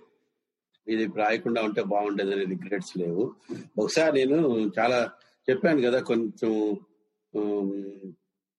కొన్ని తప్పించుకోవడానికి కొన్ని చెప్పకుండా ఉండడానికి ఎప్పుడూ ఉంటుంది అది. కొంచెం దాన్ని ఏమంటారు మరీ ఆటోబయోగ్రఫికల్గా బయటపడకుండా ఉండాల బయటపడడం ఇష్టం ఉండదు అది. నాకు ఎందుకో.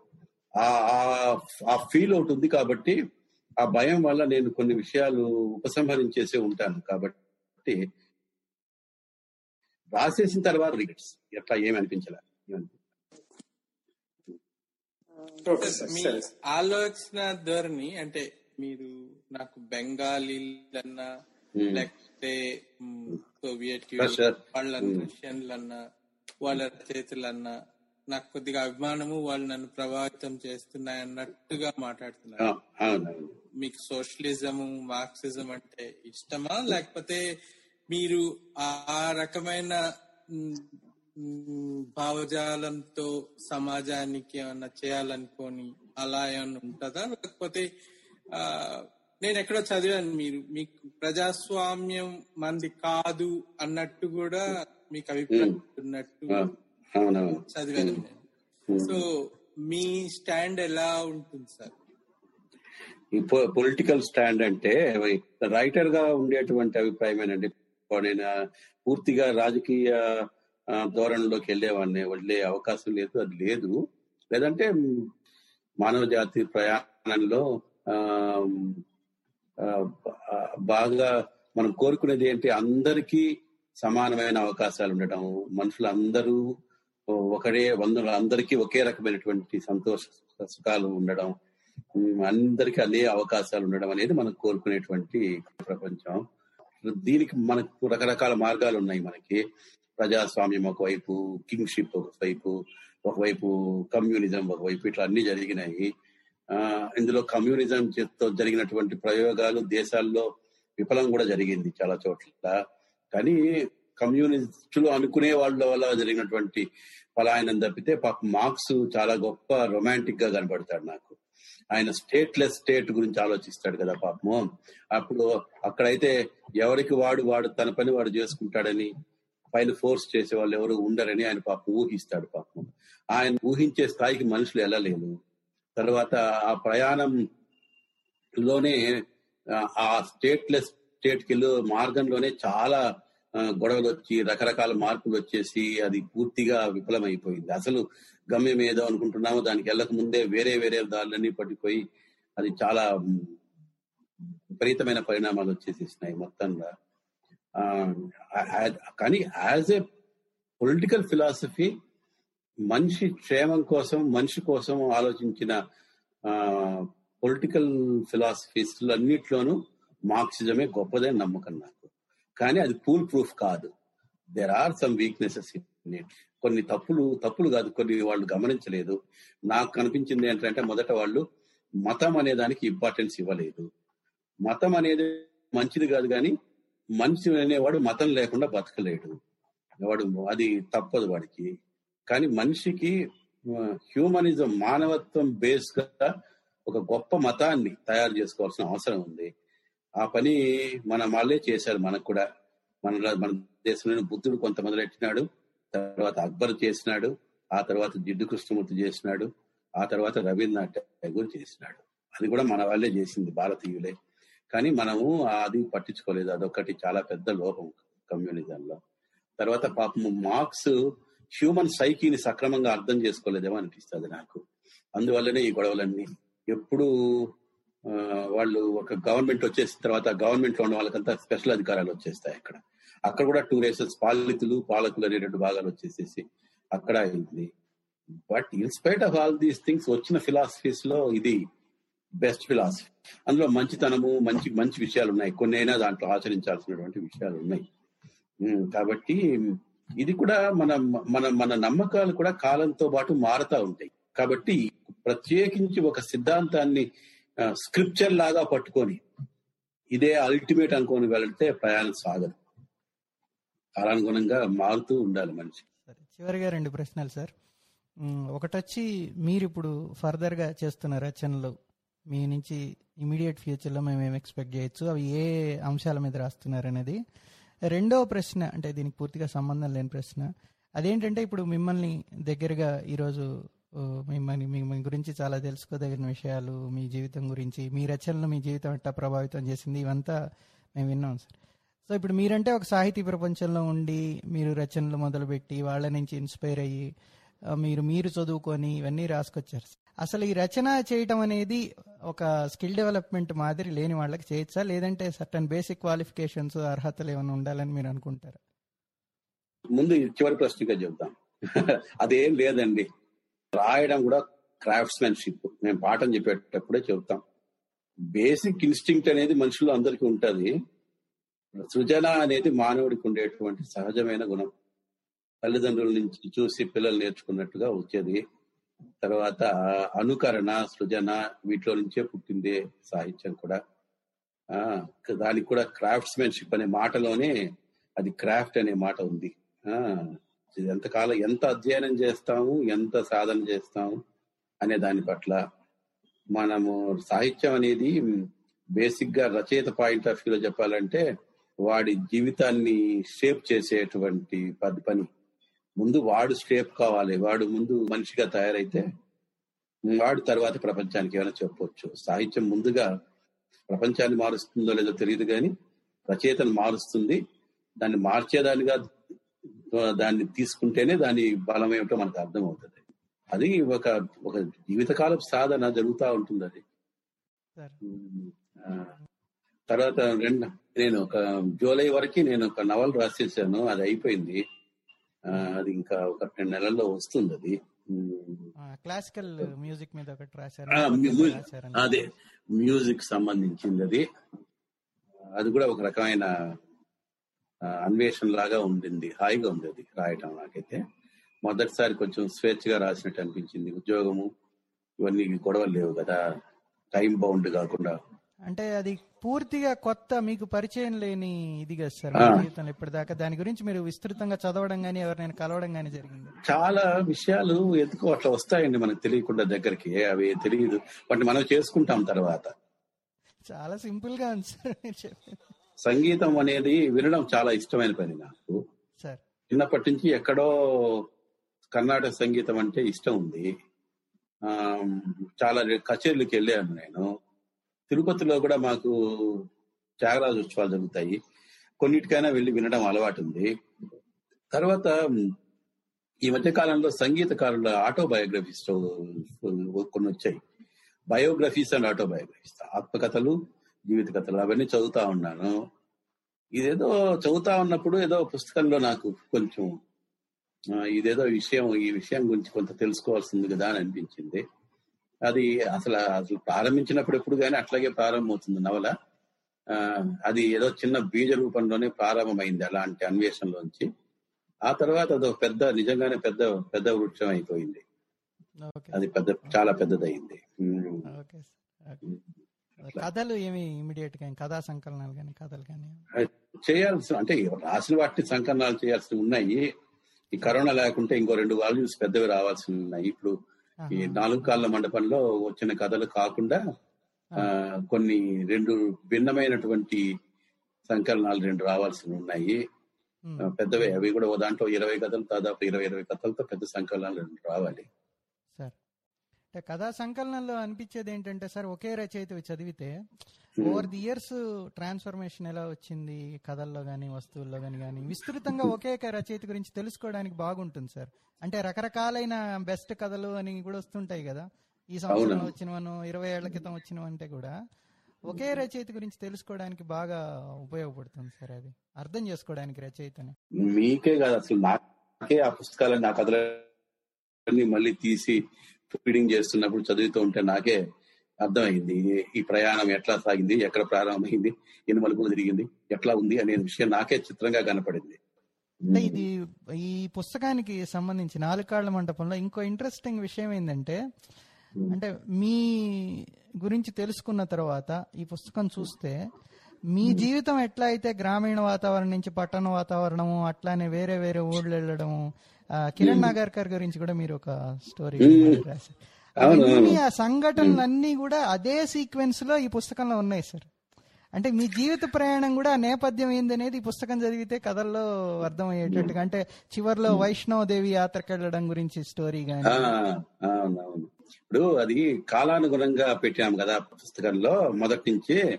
తప్పనిసరిగా మన జీవితానికి సాహిత్యము ఉపనది లాగా వస్తుందండి. తోడు కలిసి ప్రయాణం చేయడమే కదా. మీ కథల్లో మామూలుగా ఏదైతే సహజత్వం ఉంటుంది అని అందరు అంటారో ఈ పుస్తకం చదివితే అర్థమవుతుంది సార్. అంటే అంటే ఆ పరిణామ క్రమం ఎట్టొచ్చింది ఏ ఊరు ఏ నేపథ్యం నుంచి ఎట్టొచ్చింది అదే మాదిరి మీ జీవితంలో ఎట్టయితే జరిగిందో ఇప్పుడు నాకు అర్థమవుతుంది దీంట్లో కథలు కూడా అదే మాదిరి అదే సీక్వెన్స్లో ఈ ముప్పై ఒక్కేళ్ళలో ముప్పై ఒక్క కథలు ఎలా రావటం అనేది అది చాలా బాగుంది సార్. తప్పనిసరి నిజంగా జరిగింది అది. అట్లాగే జరిగింది. ఇప్పుడు ఈ ఇంటర్వ్యూ మా ఫాదర్ మదర్ కూడా కూర్చొని వింటున్నారు సార్. మా ఫాదర్. ప్రశ్న అడగాలట. మా ఫాదర్ పేరు నారాయణరావు గారు. పరిచయం చేస్తాను నమస్కారం అండి. నమస్తే. నా పేరు నారాయణరావు. నమస్తే సార్. అనిల్ కుమార్ నాకు ఒక కథ చెప్పాడు. మీరు రాసిన అని పంతొమ్మిది వందల అరవై ఐదులో. ఇంజనీరింగ్ అనంతపురం ఇంజనీరింగ్ కాలేజ్ నుంచి పాస్ అయ్యాను. ఓకే. తొమ్మిది నుంచి అరవై ఐదు దాకా మేము ధర్మవరం పాకాల మీ దామచర్ల ఆ, ట్రైన్లో వచ్చేవాళ్ళం.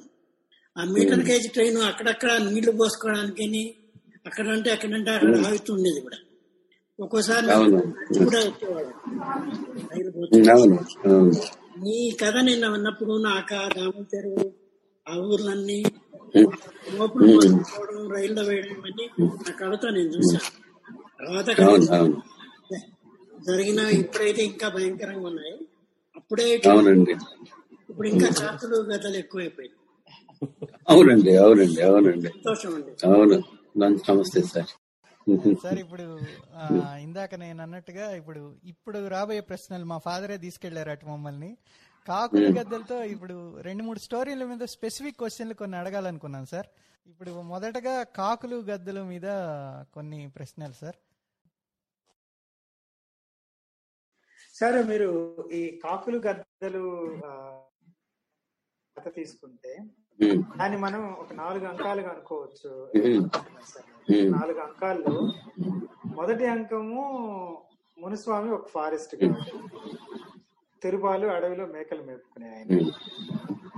రెండో అంకానికి వస్తే సిద్ధయ్య నాయుడు నాగుల నాయుడు. వీళ్ళిద్దరూ రైతులు ఉండే రైతులు. ఆ మూడో అంకానికి వస్తే యాసిన్ ఒక రైల్వే సబ్ గార్డ్ అనుకుంటే ఉమ్, నాలుగో అంకానికి వచ్చేటప్పటికి పార్థసారథి ఒక రేంజర్ వరదరాజులు ఒక హోటల్ ప్రొపరైటర్. వీళ్ళ వీళ్ళ వీళ్ళ ఈ పాత్రలు వాళ్ళ సంభాషణలు మీరు ఆ మీరు ఆ పాత్రల్లోకి వెళ్ళిపోయారు సార్. మీకు అది ఎలా పాసిబుల్ అంటే ప్రతి చిన్న అంశాన్ని కూడా. అంటే ఎగ్జాంపుల్ చెప్పాలంటే ఆ మునుస్వామి అనే ఆయన ఫారెస్ట్ గార్డు తిరుపతి లాంటి మేకలు పెట్టుకునే వాళ్ళ దగ్గర. వాళ్ళ దగ్గర తలా ఒక గొర్రె పిల్లని తీసేసుకొని బలవంతంగా లంచం రూపంలో వేరే వాళ్ళకిచ్చి వాళ్ళ వాళ్ళ మందలో మేపించి వీళ్ళ వీళ్ళ మేక వీళ్ళ గొర్రెలు వేరే వాళ్ళ మందలో పెట్టి వాళ్ళ గొర్రెలు వీళ్ళ మందలో పెట్టి రైట్ పెంచుకొని తర్వాత వాటిని అమ్మి చేసుకుంటుంటాడు. ఇంకా అంటే ఆ ఆ కాన్వర్జేషన్లో మీకు ఇంకా ఆ పాత్రల్లో ఆ పాత్రల బిహేవియర్ అనేది మీరు వెళ్ళిపోయి మాట్లాడేస్తారు. అది ఎలా సాధ్యం అవుతుంది సార్? వాళ్ళు వాళ్ళందరూ తెలిసిన వాళ్ళేనండి అసలు. అందరూ తెలిసిన వాళ్ళే. వాళ్ళ అంటే వాళ్ళని వాళ్ళని గమనించగానే వాళ్ళందరూ మన వాళ్ళే తెలుస్తూనే ఉంటారు. వాళ్ళ అందులో ఏ పాత్ర కల్పనమైన కల్ పూర్తిగా కల్పించిన పాత్ర కాదు. వాళ్ళందరూ నేను మేము ఆ, ఇప్పుడు మీరు ఆయన చెప్పారు కదా పెద్ద ఆయన వాళ్ళ అనిల్ వాళ్ళ నాన్నగారు. రైలు ప్రయాణాల్లో తిరుగుతూ ఉండేవాళ్ళని మేము మా ఊరికి దగ్గర తిరుపతి నుంచి పది కిలోమీటర్ల దూరంలో కొటాలను ఊరు ఉంటుంది. ఆ ఊరు నుంచి రోజు రైల్లో వచ్చిపోయేవాళ్ళం మేము. ఆ రైల్లో వచ్చిపో రైలు కంటే మంచి మనుషులు కలుసుకోవడే ప్లేస్ ఏముంటుంది చెప్పండి? అందరూ తెలిసిన వాళ్ళే వాళ్ళంతా. తర్వాత రోజు చూసేవాళ్ళే ఆ పల్లెల్లో ఉండేవాళ్ళు. తర్వాత వీళ్ళందరూ అందరికీ వాళ్ళ వాళ్ళ సమస్యలు వాళ్ళకు ఉన్నాయి. పాపం అందులో ఎవ ఇప్పుడు మొత్తం అందులో ఎవరు ఆ- ఆ- ఆ కథల్లో అసలు అసలు ఆ కాకులు కొన్ని ఉన్నాయి గ్రద్దలు కొన్ని ఉన్నాయి గాని నిజంగా కాకులు గ్రద్దలు ఇద్దరు శత్రువుల నిజంగా ఎవరు దుర్మార్గులు అని మనం ఆలోచించాలి ఆలోచించాలన్నమాట దాంట్లో. అది అది ఎవరు శత్రువులు ఎవరు దాంట్లో దుర్మార్గులు ఇంతకు? వీళ్ళని వీళ్ళని కాకులుగా గ్రద్దలుగా మార్చే వ్యవస్థ ఏదైతే ఉందో అది దుర్మార్గమే గాని పాపం అందులో ఎవరు దుర్మార్గులు ఏం లేరు పాపం. ఇప్పుడు వాడు ఆ రేంజరు ఈ ఈ ఒక పశువుల కాపర్ దగ్గర నుంచి ఒక గొర్రె తీసుకెళ్ళి ఇంకో దాంట్లో పెట్టి అక్కడి నుంచి ఇక్కడ నుంచి పెట్టి ఈ రెండింటిని నమ్ముకొని డబ్బులు చేసుకుంటాడు. వాడికి కావలసినంత డబ్బులు ఉంటే వాడు ఆ పని చేయడు కదా. వాడికి లేవు. వాడికి కూడా వాడి కష్టం వాడుతుంది. వాడి. సంసారం వాడి బాధ వాడుతుంది. అట్లాగే ఉద్యోగం చేయడం కోసం అని చెప్పేసి టికెట్ లేని వాళ్ళు పట్టుకోవాలి. టికెట్ అందరినీ కొనగలిగే వ్యవస్థ మనకు ఉండాలే గాని టికెట్ లేకుండా పప్పు ఎక్కి మరొక మార్గం లేకుండా తప్పు టికెట్ లేకుండా ప్రయాణం చేసే వాళ్ళు ఎప్పుడు ఉంటారు మనకి. ఆ కదా మనకి పాపము. ఇప్పుడు టికెట్ కలెక్టర్ అనే ఉద్యోగమే ఒక ఇబ్బందిగా అనిపిస్తుంది మనకి. ఇప్పుడు బాగా డబ్బులుండి వాడు కొనలేకుండా పోయేటటువంటి వాడు ఏమైనా చేయొచ్చు మనం. కదా? వాడు వాడు ఉద్యోగమే అట్లా ఉంటాయి. ఇప్పుడు మనకి ఇలాంటి ఉద్యోగాలు కొన్ని ఉన్నాయి. దా- కొన్ని ఉద్యోగాలే స్వభావమే అది. దొంగలు పట్టుకోవడం అంటే దొంగలు లేకుండా ఉండే సొసైటీ కావాలి కానీ దొంగలు పట్టుకోవడం కోసం మనకు ఒక పెద్ద పోలీస్ వ్యవస్థే ఉంటుంది మన మానవ సమాజంలో. ఇట్లా ఈ వ్యవస్థలోనే ఉంది ఇబ్బంది. ఆ, వాడు పాపం టీసీగా ఉంటాడు. వాడికి వాడి ప్రాబ్లమ్స్. ఎవరినైనా ఒకరి దగ్గర నుంచి కొద్దిగా అంటే ఎక్కువ డబ్బులు తీసుకెళ్ళి వెళ్తే వాడి ఇంట్లో వాడు వాడు వాడు వాళ్ళ అబ్బాయికి టెస్ట్ పుస్తకం కొనిస్తాడు వాడు. వాడి జీతం అంతే వాడి బాధ వాడిది. ఇట్లా ఉంటాయి. ఇట్లా ఇట్లా ఇంతకు అక్కడ రేంజర్ రేంజర్ వచ్చి పట్టుకుంటాడు కదా వాడి ఉద్యోగం అది. అడవిలో కొట్టుకొచ్చేసేసి తప్పు అని చెప్పేసి చెప్తున్నాడు కదా కాబట్టి వాడు పట్టుకుంటా ఉంటాడు. తర్వాత ఉమ్, నిజానికి హోటల్ వాడికి కూడా కొంచెం చీప్గా వస్తే ఇంకొంచెం లాభం వస్తుంది కదా అని వస్తారు. వీళ్ళందరూ ఎవడి వాడి పరిధుల్లో వాడి వాడి స్వార్థం కోసం వాళ్ళు పనిచేస్తా ఉన్న వాళ్ళే వీళ్ళందరూ ఇట్లా ఒక ఇప్పుడు ఇది ఇది ఒక ఆటవికమైనటువంటి పరిస్థితి. అడవుల్లో ఉంటాయి ఇట్లాంటి ద్రో అడు గొడవలు అడవుల్లో. కానీ మనం చూసే సమాజంలో కూడా ఈ గొడవే ఉంది. కాబట్టి ఈ క్రాస్ సెక్షన్ చూసినప్పుడు మనకి ఏమనిపిస్తుంది ఎవరు కాకులు గ్రద్దలు అని ఆలోచించాలి మనం. దానికంటే ముందు వీళ్ళని ఇట్లా తయారు చేస్తున్నటువంటి వ్యవస్థ మీద మనము కొంచెం దృష్టి పెట్టాలి. దానికి వీళ్ళందరూ ఉపకరిస్తారు. పార్థసారి చేత మీరు అదే అనిపిస్తారు లాస్ట్లో మనం నేను కాకినా గద్దనా అని అనిపించటం రచయిత మాట్లాడినట్టు వీళ్ళందరూ కాకుల గద్దల ఎవరెవరు ఏదనేది. ఎక్కడైనా వాడు బయటపడాలి కదా వాడు ఎక్కడో చోట వాడి దగ్గర నుంచి వాడి మాట చెప్పాలి కదా. వాడి కదా అంటాడు అనుకుంటాను వాడు. మీది చాలా కష్టమైన పని అండి యమధర్మరాజు సింహాసనం వెంట్రుకతో వేలాడుతూ ఉంటుందంట.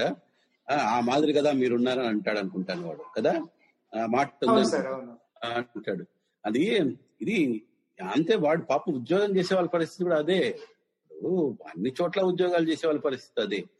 వాడు ఉద్యోగం సిన్సియర్గా చేయాలంటే ఒక పని చేయాలి.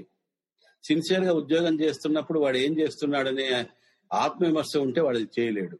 ఉమ్, ఈ గొడవ అంతా ఉంది అనమాట ఇది ఇది రోజు జరిగే సంఘర్షణ అది.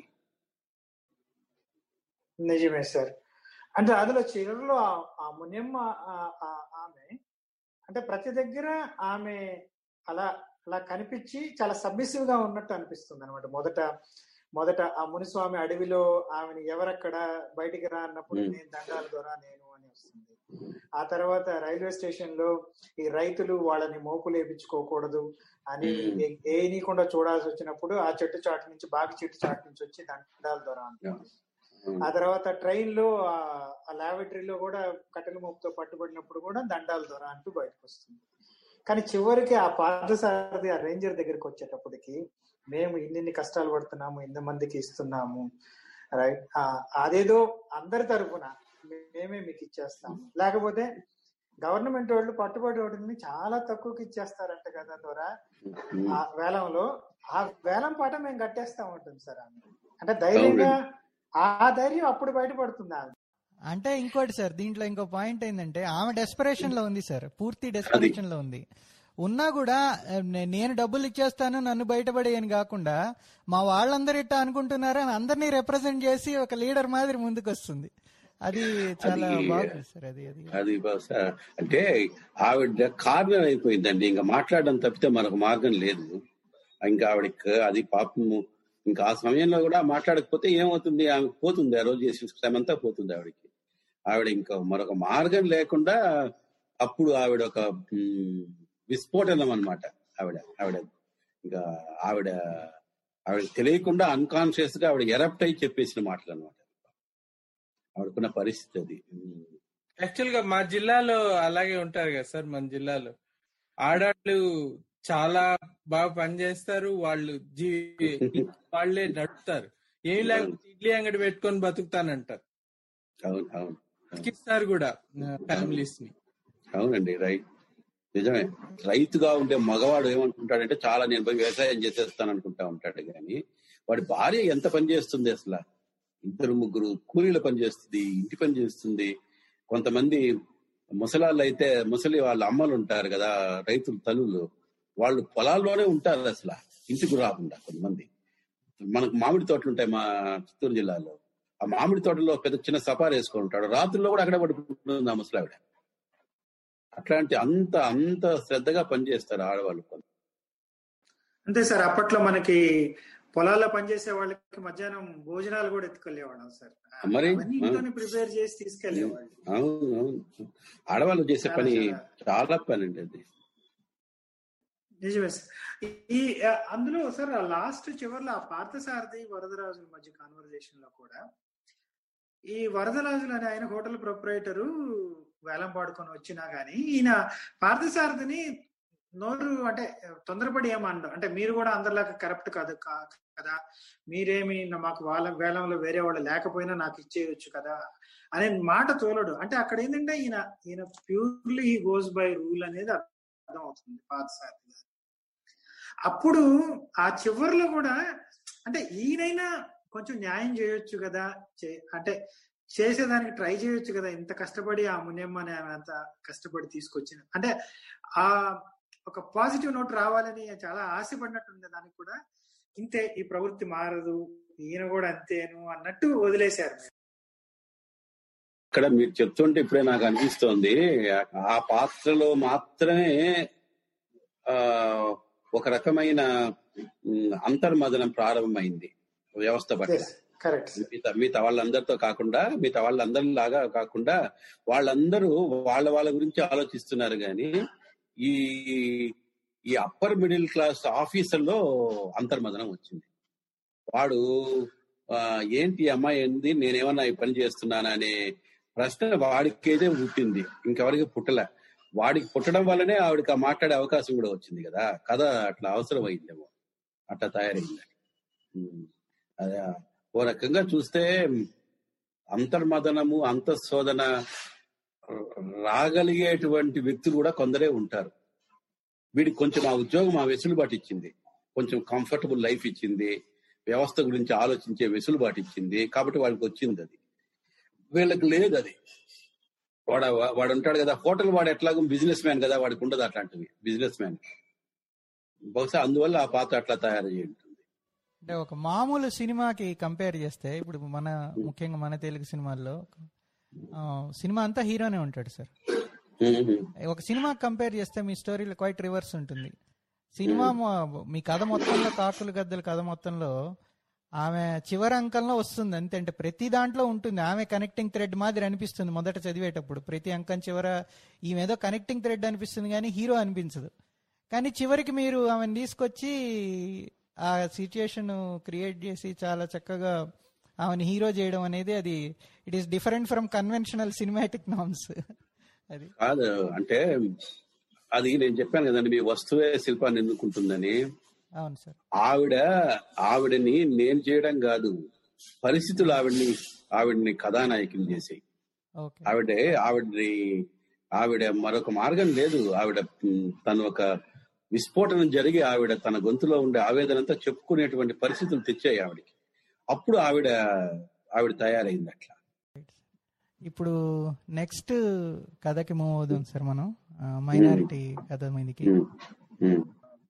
చిన్నప్పటి నుంచి ఒక ఒక ముస్లింల ఆచార వ్యవహారాలు స్పెషల్గా ఆచార వ్యవహారాలు చూస్తాడు ఒక హిందూ యువకుడు.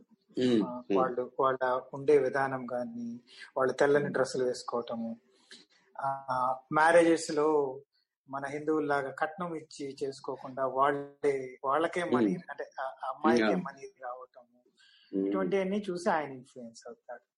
ఆ అమ్మాయి వేరే ఊరు నుంచి వచ్చి ఆ ఊర్లో ఆ అమ్మాయిని ఆదరించి వాళ్ళ ఫాదర్ని ఆదరించి చుట్టుపక్కల హిందూ సమాజం ఆ గుడులు వాళ్ళ పూజలు ఆ ఏమన్నా అంటే ఆరోగ్యం కానీ ఆర్థికం గాని బాగలేనప్పుడు ప్రార్థన చేసుకుని గుడిలోకి వెళ్ళి ప్రార్థన చేస్తే తగ్గటం ఆయన్ని నమ్మి ఆ అమ్మాయి హిందూ వాటి పట్ల ఇంట్రెస్ట్ పెంచుకుంటుంది. వీళ్ళు ఆ అబ్బాయిని అయితే మొదటి నుంచి చెప్పారు. ఆయన ముస్లిం గురించి కాకుండా వేరే మాట్లాడితే కోపం వచ్చేస్తుంది అనేది ప్రజెంట్ చేశారు. ఆ అమ్మాయి ఆ అమ్మాయి అయితే ముస్లిం గా పుట్టి హిందూ పూజా సంస్కారాలన్నీ నేర్చుకుని అర్థం చేసుకుని వీళ్ళిద్దరూ వాళ్ళ అబ్బాయి కొడుకుని ఒక క్రిస్టియన్ స్కూల్లో వేస్తే క్రిస్టియన్ ప్రేయర్స్ గురించి అంటే వాళ్ళు ప్రేయర్ చేయటము ప్రేయర్ చేస్తే తగ్గటం అనేది.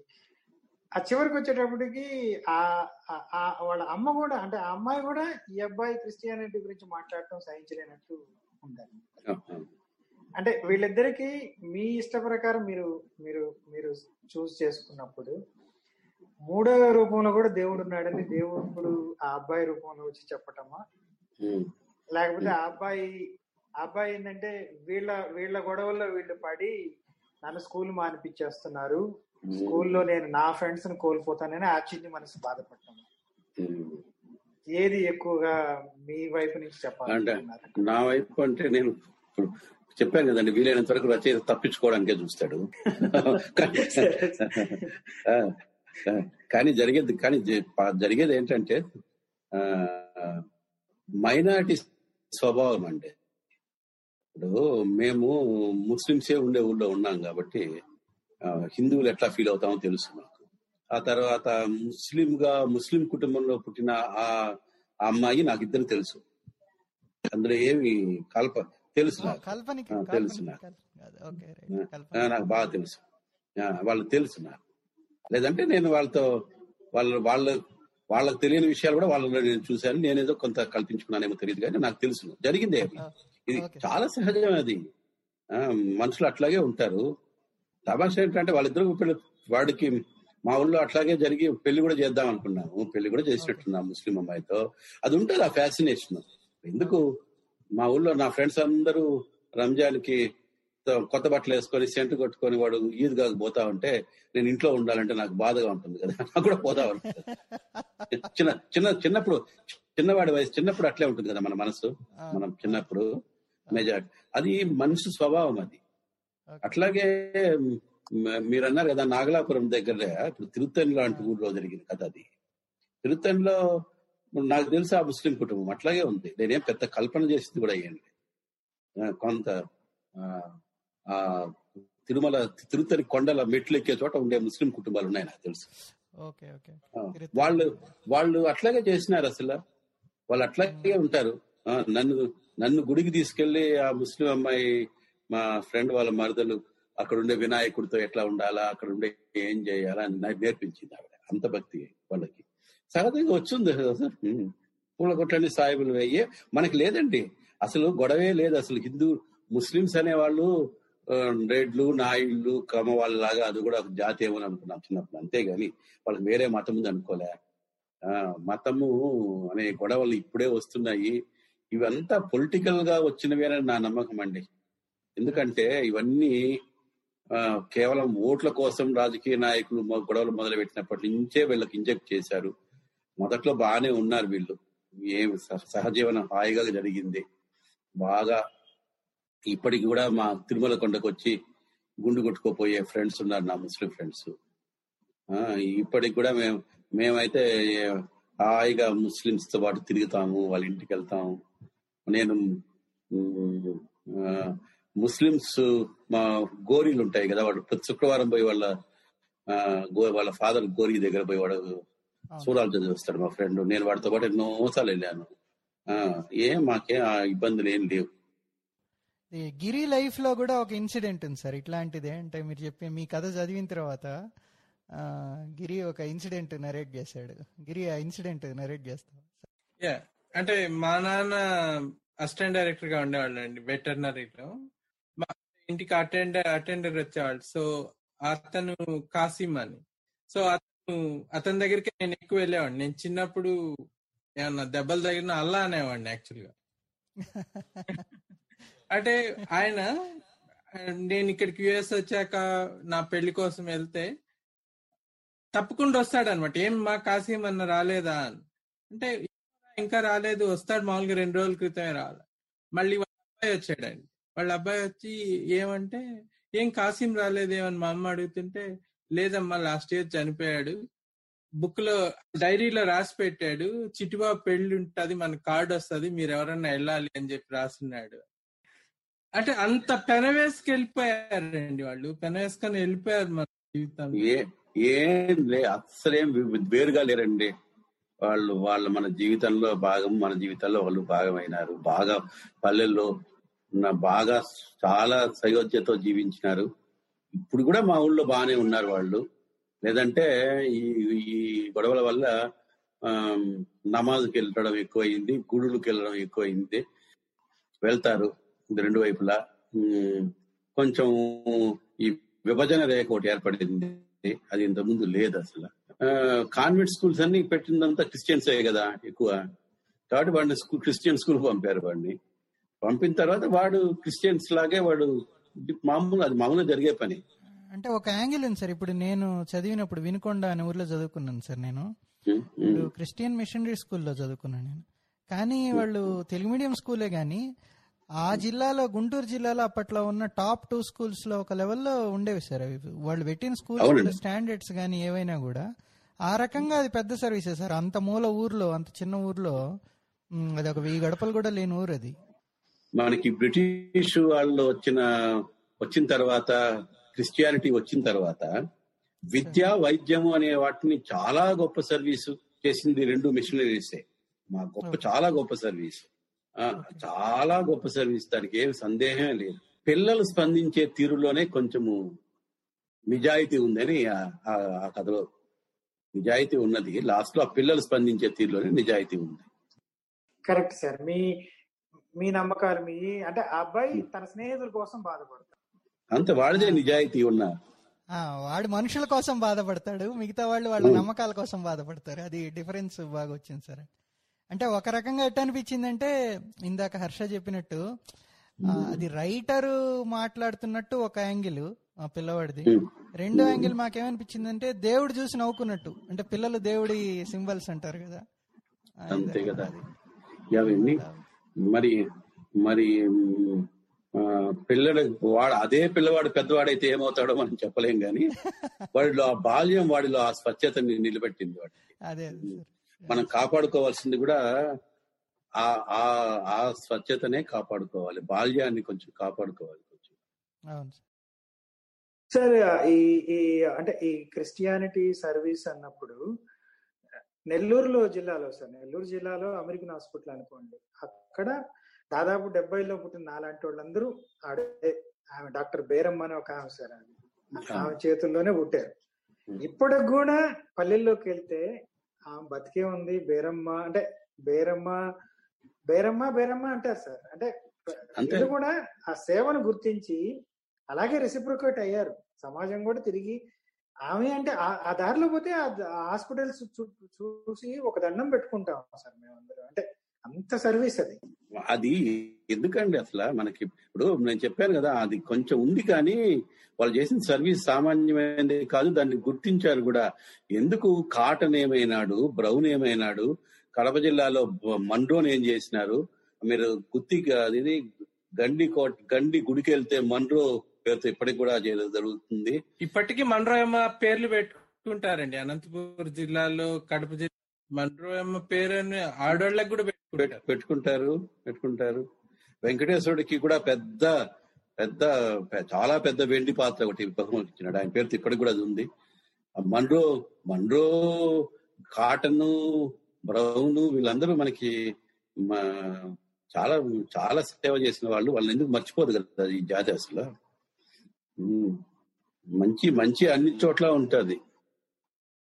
దాన్ని మనము చూడడాన్ని బట్టి. మీ కథ సార్ సద్గతి. సద్గతిలో ఆ బహదూర్ సార్ ఆయన. అంటే ప్రతి పల్లెలోకి వెళ్ళి వాళ్ళకి ఏమైనా వైద్యపరంగా ఏమైనా ప్రాబ్లం ఉంటే మందులు ఇచ్చే ఆయన ఆయన.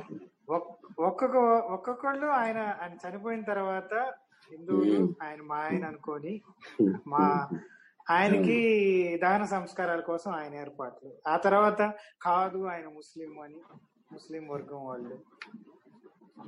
కాదు క్రిస్టియన్ క్రిస్టియన్ వర్గాలు వాళ్ళు. ఆ చివరికి వచ్చేటప్పటికి హాస్పిటల్ వాళ్ళు వస్తారు. మాకు ఆయన చనిపోయిన తర్వాత మాకు మా హాస్పిటల్కి ఇచ్చేసారు. ఈ అన్ని ప్రాసెస్లో అబ్జర్వ్ చేసింది ఏంటంటే ఏ వర్గం ఆయన డిజైన్ చేసుకోవడానికి ట్రై చేయలేదు. మా అనుకొని రైట్? మా అనుకొని వాళ్ళ వాళ్ళకి వాళ్ళ తాహతకు తగ్గట్టే చేయాలని చూశారు నిజంగా సార్ అది అంటే ఒక మని అక్కడ మీరేం చెప్పంటే ఆయన అంటే ఆయన ఏ మతానికి సంబంధించిన ఆయన అనవసరం. మాకు మనిషి ద్వారా మంచి జరిగితే ప్రతి ఒక్కళ్ళు ఆయన్ని తన అని భావించి చేయాలని చూశారు ఈ ఈ ఈ పాత్రలు మీరు చూసారా నిజ జీవితంలో ఇలా? అంటే అన్లెస్ మీరు చూస్తే తప్పితే ఆ అటువంటి పాత్రలు కానీ ఆ ఇవి కానీ రావటం అనేది వాడు బహదూర్ లాంటి వాడు లాంటి వాడు ఉన్నాడే కానీ అదే పాత్ర లేడు. ఎందుకంటే ఆ, అంత డ్రమటిక్గా జరగడం కష్టమే. మిగతా అన్ని పాత్రలు ఉన్నాయి కానీ అలాంటి వాడు కూడా ఉన్నాడు. సి- అది ఒక బ్యాగ్ తీసుకొని ఒక ఊరికి వచ్చి మందులు ఇచ్చేసిపోయేవాడు ఉంటాడు. కానీ వాడైతే పలానా కులం అని చెప్పి తెలుసు అందరికి. ఈ కథలో తెలియదు అంతే. నేను చెప్పదలుచుకున్న విషయానికి ఆ, అలాంటి ఒక పాత్ర కావాలి. మరీ అంతగా లేడు కానీ అలాంటి వ్యక్తిని తెలుసున్నారు కాబట్టి అతని మీద ఆధారపడి రాసిన కథ కానీ ఏంటంటే అందులో నా బాగా దగ్గర మిత్రుడే బాగా పెద్ద ఉద్యోగం చేసే మిత్రుడే ఒకసారి ఏదో ఒక ఏదో సందర్భంలో అడిగా నేను. ఎందుకు ఇట్లా ఆలోచిస్తారు మీరంతా? చచ్చిపోయిన తర్వాత అందరూ ఏదో రకంగా ప్రపంచం వదిలిపెట్టి వెళ్ళిపోతారు కదా. వెళ్ళిపోయిన తర్వాత మీ వాడు వేరే స్వర్గానికి మా వాడు వేరే స్వర్గానికి ఏమైనా పోతారా?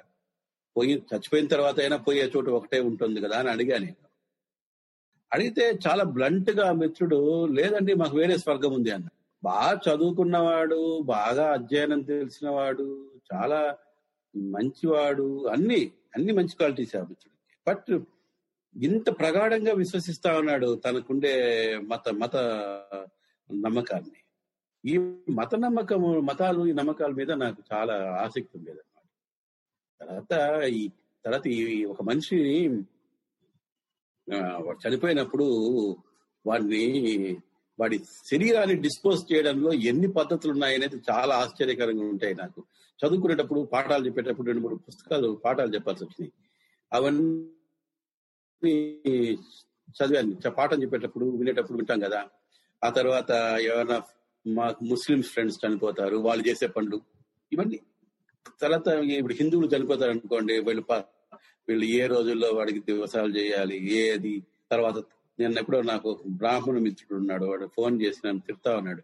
ఏంది నువ్వు? ఆ నెలకు తర్పణం లేదు కూడా లేదు నువ్వు ఏమిటి? మా నాన్నకి అలవాటు లేదురా నాయన నేను ఎందుకు చేస్తానంటే ఆ మాత్రం చేయలేకపోతే ఎట్లా నువ్వు తండ్రికి? అని చెప్పి. అని అడుస్తా ఉన్నాడు వాడు. వాడు అంటే వాడు పాపం ప్రేమతోనే బట్ కానీ దీని ఉపయోగం ఏంటి? ఇప్పుడు క్రిస్టియన్లు ఉండే వాళ్ళు చేయరు. వాళ్ళ తల్లిదండ్రులకి సద్గతులు దొరకవా? ముస్లిమ్స్ చేయరు. ఎన్ని రకాల ఆచారాలు ఎంత ఈ ఈ- ఒక మనిషిని మంచి చోటుకి చేర్చేది. చనిపోయిన తర్వాత వాడిని ఏమైనా మంచి చోటుకి అసలు చేరస్తాడా? వాడు ఎక్కడికి పోతాడు? ఏంటి? అనేది ఒక పెద్ద ప్రశ్న ఉంటుంది కదా మనకి. ఆ విచికిత్సలోంచి ఆ గొడవలోంచి పుట్టింది ఆ కథ. లేదంటే మిగతా వాళ్ళందరూ నాకు తెలిసిన వాళ్ళే. అది ఆల్మోస్ట్ మా ఊళ్ళో జరిగినట్టుగా నేను రాసింది కదా అది. మా మా ఊరు మా మా వీధి పేరు రెడ్డివారి వీధి అది. కాబట్టి ఆ, వీధిలో అంతా ఒక్కొక్క పది పదిహేను హిందూ కుటుంబాలు ఉంటాయి అటు దాటితే ఇంకా అంతా మసీద్ వీధిలో ముస్లిమ్స్ ఉంటారు. అట్లాగే మాకు రైల్వే స్టేషన్ అట్లాగే ఉంటుంది. ఒక రైల్వే స్టేషన్ దగ్గర. ఎక్కువ అక్కడ కొంతమంది ఈ క్రిస్టియన్ స్టేషన్ మాస్టర్లు వస్తారు. ఇప్పుడైతే మా ఊళ్ళో కూడా ఎక్కడో చిన్న చర్చి కూడా కట్టారని చెప్పి తెలిసిన తెలిసింది ఓకే ఓకే. మీరు రేపటి చరిత్ర అని అదే కథ సంకలనంలో ఒకటి రాశారు సార్. దాంట్లో నాకు అర్థం అంటే ఒక పాయింట్ నాకు అర్థం కాల. అదేమిటంటే తొమ్మిది ఆగస్టు పంతొమ్మిది వందల నలభై ఐదు అనేది ఒక చీటీ మీద రాసి ఒక ఆయనకి ఇస్తారు సార్ లెక్చరర్కి. ఆయన ఆయన చదివిన కాలేజీకే వస్తాడు. వచ్చి మీరు అక్కడంతా వర్ణించారు ఆ డికే ఎట్లా అయింది ఆయన ఉన్నప్పుడు కాలేజ్ ఎట్లా ఉండింది ఆర్ట్స్ సైన్స్ ఇంజనీరింగ్ ఇది వచ్చిన తర్వాత ఎట్లా అని అంతర్లీనంగా మీరు అదంతా రాసుకొచ్చారు. ఎట్లా ఇది ఇది ఇది అనేది చాలా బాగా. చివర్లో ఆయన మొదటి ప్రశ్నకి సమాధానం దొరికిందంటే తొమ్మిది ఆగస్టు పంతొమ్మిది వందల నలభై ఐదు అనేది ఆ కాలేజ్ స్థాపించిన ఇది అనేది. ఇప్పుడు మా కాలేజీలో కూడా నేను కొంత చూశాను సార్ విఆర్ కాలేజీలో. నేను చదివినప్పటికీ ఇప్పటికీ నెల్లూరులో విపరీతమైన డిస్ట్రక్షన్ జరిగింది అక్కడ. ఇప్పుడు వెళ్ళి. చూస్తే కళ్ళల్లో నీళ్ళు వస్తాయి అప్పుడు ఎట్టుంది ఇప్పుడు. అదంతా నాకు అనిపించింది సార్ చదివిన తర్వాత. కానీ ఆ రెండో ప్రశ్నకి అతనికి సమాధానం దొరకలేదు అని అన్నారు సార్ మీరు. ఆ రెండో ప్రశ్న ఏమిటనేది నాకు అర్థం కాలేదు సార్. నాకు గుర్తు లేదండి ఏదో ఉంది అదే నాకు కథ చదవాలి మరి. రెండో ప్రశ్న ఏంటి? అంటే ఆ తొమ్మిది ఆగస్టు పంతొమ్మిది వందల నలభై అది ఉంది. ఇంకో కథ ఇంకో కూడా ఉంది అది. అది కూడా కథలో రిలవెంట్ ప్రశ్న ఉంది సమాధానం ఉంది. కథలో చాలా రోజులైంది కదా. చాలా రోజులైంది ఆ కథ. నాకు మీరు మీరు మొదటి ప్రశ్న అడుగుతారేమో అని చెప్పి మాత్రం అనుకున్నాను. అదైతే గుర్తుంది. అది ఆ కాలేజీ గురించి పెట్టింది అని చెప్పేసి. ఇంకో- ప్రశ్న కూడా ఏదో ఉందండి దానికి. అసలు ఆ ప్రశ్న ఏంటి అసలు? ప్రశ్న ఏందో వాడు ఇంప్లికేషన్ మొదటి నుంచి వెతుకుతా ఉంటాడు వాడు. ఏదో ఆ కాలేజీకి మొదటి- వెళ్తా మొదలైన నుంచి వెళ్తా ఉంటాడు. డొనేట్ చేస్తానంటాడు సార్ కాలేజీకి డబ్బులు. వేరే old. Student. Old. Student donate చేసిన ఆయన ఈ తొమ్మిది ఆగస్టు పంతొమ్మిది వందల నలభై ఐదు అని చీటి లెటర్లో రాస్తాడు ఆయన. ప్రిన్సిపాల్ ఇతన్ని పిలుస్తాడు పాత స్టూడెంట్ని అతను హిస్టరీ. చదువుకొని ఉంటాడు వీళ్ళ కాలేజీలో హిస్టరీ లెక్చరర్లు ఎవరు ఉండరు. లైబ్రరీలో పోయి హిస్టరీ పుస్తకాలన్నీ ఎతికి వెనక్కి వచ్చి చివర్లో అది చూస్తాడు అన్నమాట ఈ మార్గ అవును, అవును. మధ్యలో మీరు మొత్తం ఆ కాలేజ్ ఎట్లా ఉండింది ఎట్లా డికే అయింది అని. Realistic sir. అన్ని ఆర్ట్స్ కాలేజీల్లో ఉమ్. ఇప్పుడు కాలేజీల్లో అంటే గవర్నమెంట్ కాలేజీల్లో ఆ, జరిగే ప్రక్రియ అది కార్పొరేట్ కాలేజెస్ వచ్చిన తర్వాత చాలా చక్కగా చివరిలో అతను. వెనక్కి తిరిగే మీరు ఎండింగ్ ఎట్ట చేశారంటే ఆ కాలేజ్ అతనికి అర్థం అవుతుంది లాస్ట్లో ఆ బోర్డు చూస్తాడు. బయటికి నడిచి వెళ్తుంటే వ్యాపార సంస్థల బిల్డింగ్లన్నీ కాలేజీకి అడ్డం పడుతున్నాయి రెండో ప్రశ్న అనేది అన్నారు మీరు ఆ రెండో ప్రశ్న. ఏంటి అనేది నాకు నాకు కూడా నేను కూడా మళ్ళీ కథ చదవాలండి. చాలా రోజులైంది. ఉంది అయితే ఏదో విషయం ఉంటే ఉంది మళ్ళీ చదవాలి. చదివితే కానీ మ- ఒక ఇంటర్వ్యూలో అన్నారు సార్ మీరు. కథ కంప్లీట్గా డిజైన్ చేసేస్తాను ఎందుకంటే వేరే వేరే కథలు రాయాలంటే ఈ కథ వదిలిపెట్టాలని. కానీ కొన్ని గుర్తుంటాయి. నిజమే మీరు అడిగిన ప్రశ్న నిజంగా గుర్తులేదు. కానీ మీకు మీకు ఇంటర్వ్యూ అయిపోయినాక వేరే సమాధానం చెప్తాను మీకు. ఇంటర్వ్యూలో చెప్పకూడదు చెప్పకూడని సమాధానం. ఎందుకంటే రికార్డ్ అయితే చాలా మంది బాధపడే సమాధానం. సరే సార్ సరే. దానికి అది మాత్రం మీకు off the record sure sir sure sure చాలా చాలా సంతోషం సార్. అంటే it is really exhilarating experience చాలా థ్యాంక్ యూ థ్యాంక్ యూ. చాలా చాలా సేపు తీసుకున్నట్టున్నారు మీరు పాపము. మీరు మీ సమయం మేము చాలా సేపు తీసుకున్నాం. మీ టైం దొరకటం గొప్ప విషయం సార్. ఏం లేదండి. మేము అడగడము మీరు ఇమ్మీడియట్గా సింపుల్గా వాట్సాప్లో రెస్పాండ్ అయ్యి చేద్దాం అనడమే అసలు చాలా మాకు భలే అద్భుతమైన విషయం సార్ అది. చాలా చాలా సంతోషంగా ఉంది యాక్చువల్గా. అంటే మీ దీన్ని మళ్ళీ వెళ్ళి ఇప్పుడు తీసుకు ఈ కొత్త ఇన్ఫర్మేషన్తో మీ గురించి తెలుసుకున్నదంతా మళ్ళీ మీ కథలన్నీ ఒకసారి చదవాలా? చదవండి చదవండి. పాఠకులు దొరకడం కంటే రచయితకు కావాల్సింది ఉండదు నిజానికి. చాలా చాలా సంతోషం సార్. ఇన్ఫాక్ట్ మొట్టమొదటి ఇంటర్వ్యూ సార్ ఒక ప్రముఖ రచయితతో. అట్లా ఏం ఉండదండి రచయితలందరూ మనం ముందే అనుకున్నాం కదా. ఎవడి పని వాడిది ఎవడి సాధన వాడిది తర్వాత సాహిత్యం మనకి ఒక మన జీవితానికి ఒక అర్థాన్ని ఒక గమ్యాన్ని ఒక మార్గాన్ని నిర్దేశిస్తుంది కదా. అందువల్ల మన జీవితం హాయిగా ఉంది. మన జీవితంలో నుంచి సాహిత్యం తీసేస్తే ఏముంది? చాలా డిస్టర్బింగ్గా ఉంటాం. మన మనకుండే ఆందోళనలు మనకు మనకి సమాజం కల్పించే ఇబ్బందులు ఇందులో ఉన్న ఆనందాలు ఇవన్నీ పంచుకోవడానికో తగ్గించుకోవడానికో పెంచుకోవడానికో దేనికో సాహిత్యమే మనకు ఉపయోగపడుతుంది. చాలా సంతోషం sir. Thank you very much చాలా చాలా సంతోషం సార్. Thank you sir. మంచిదండి. నమస్తే అండి.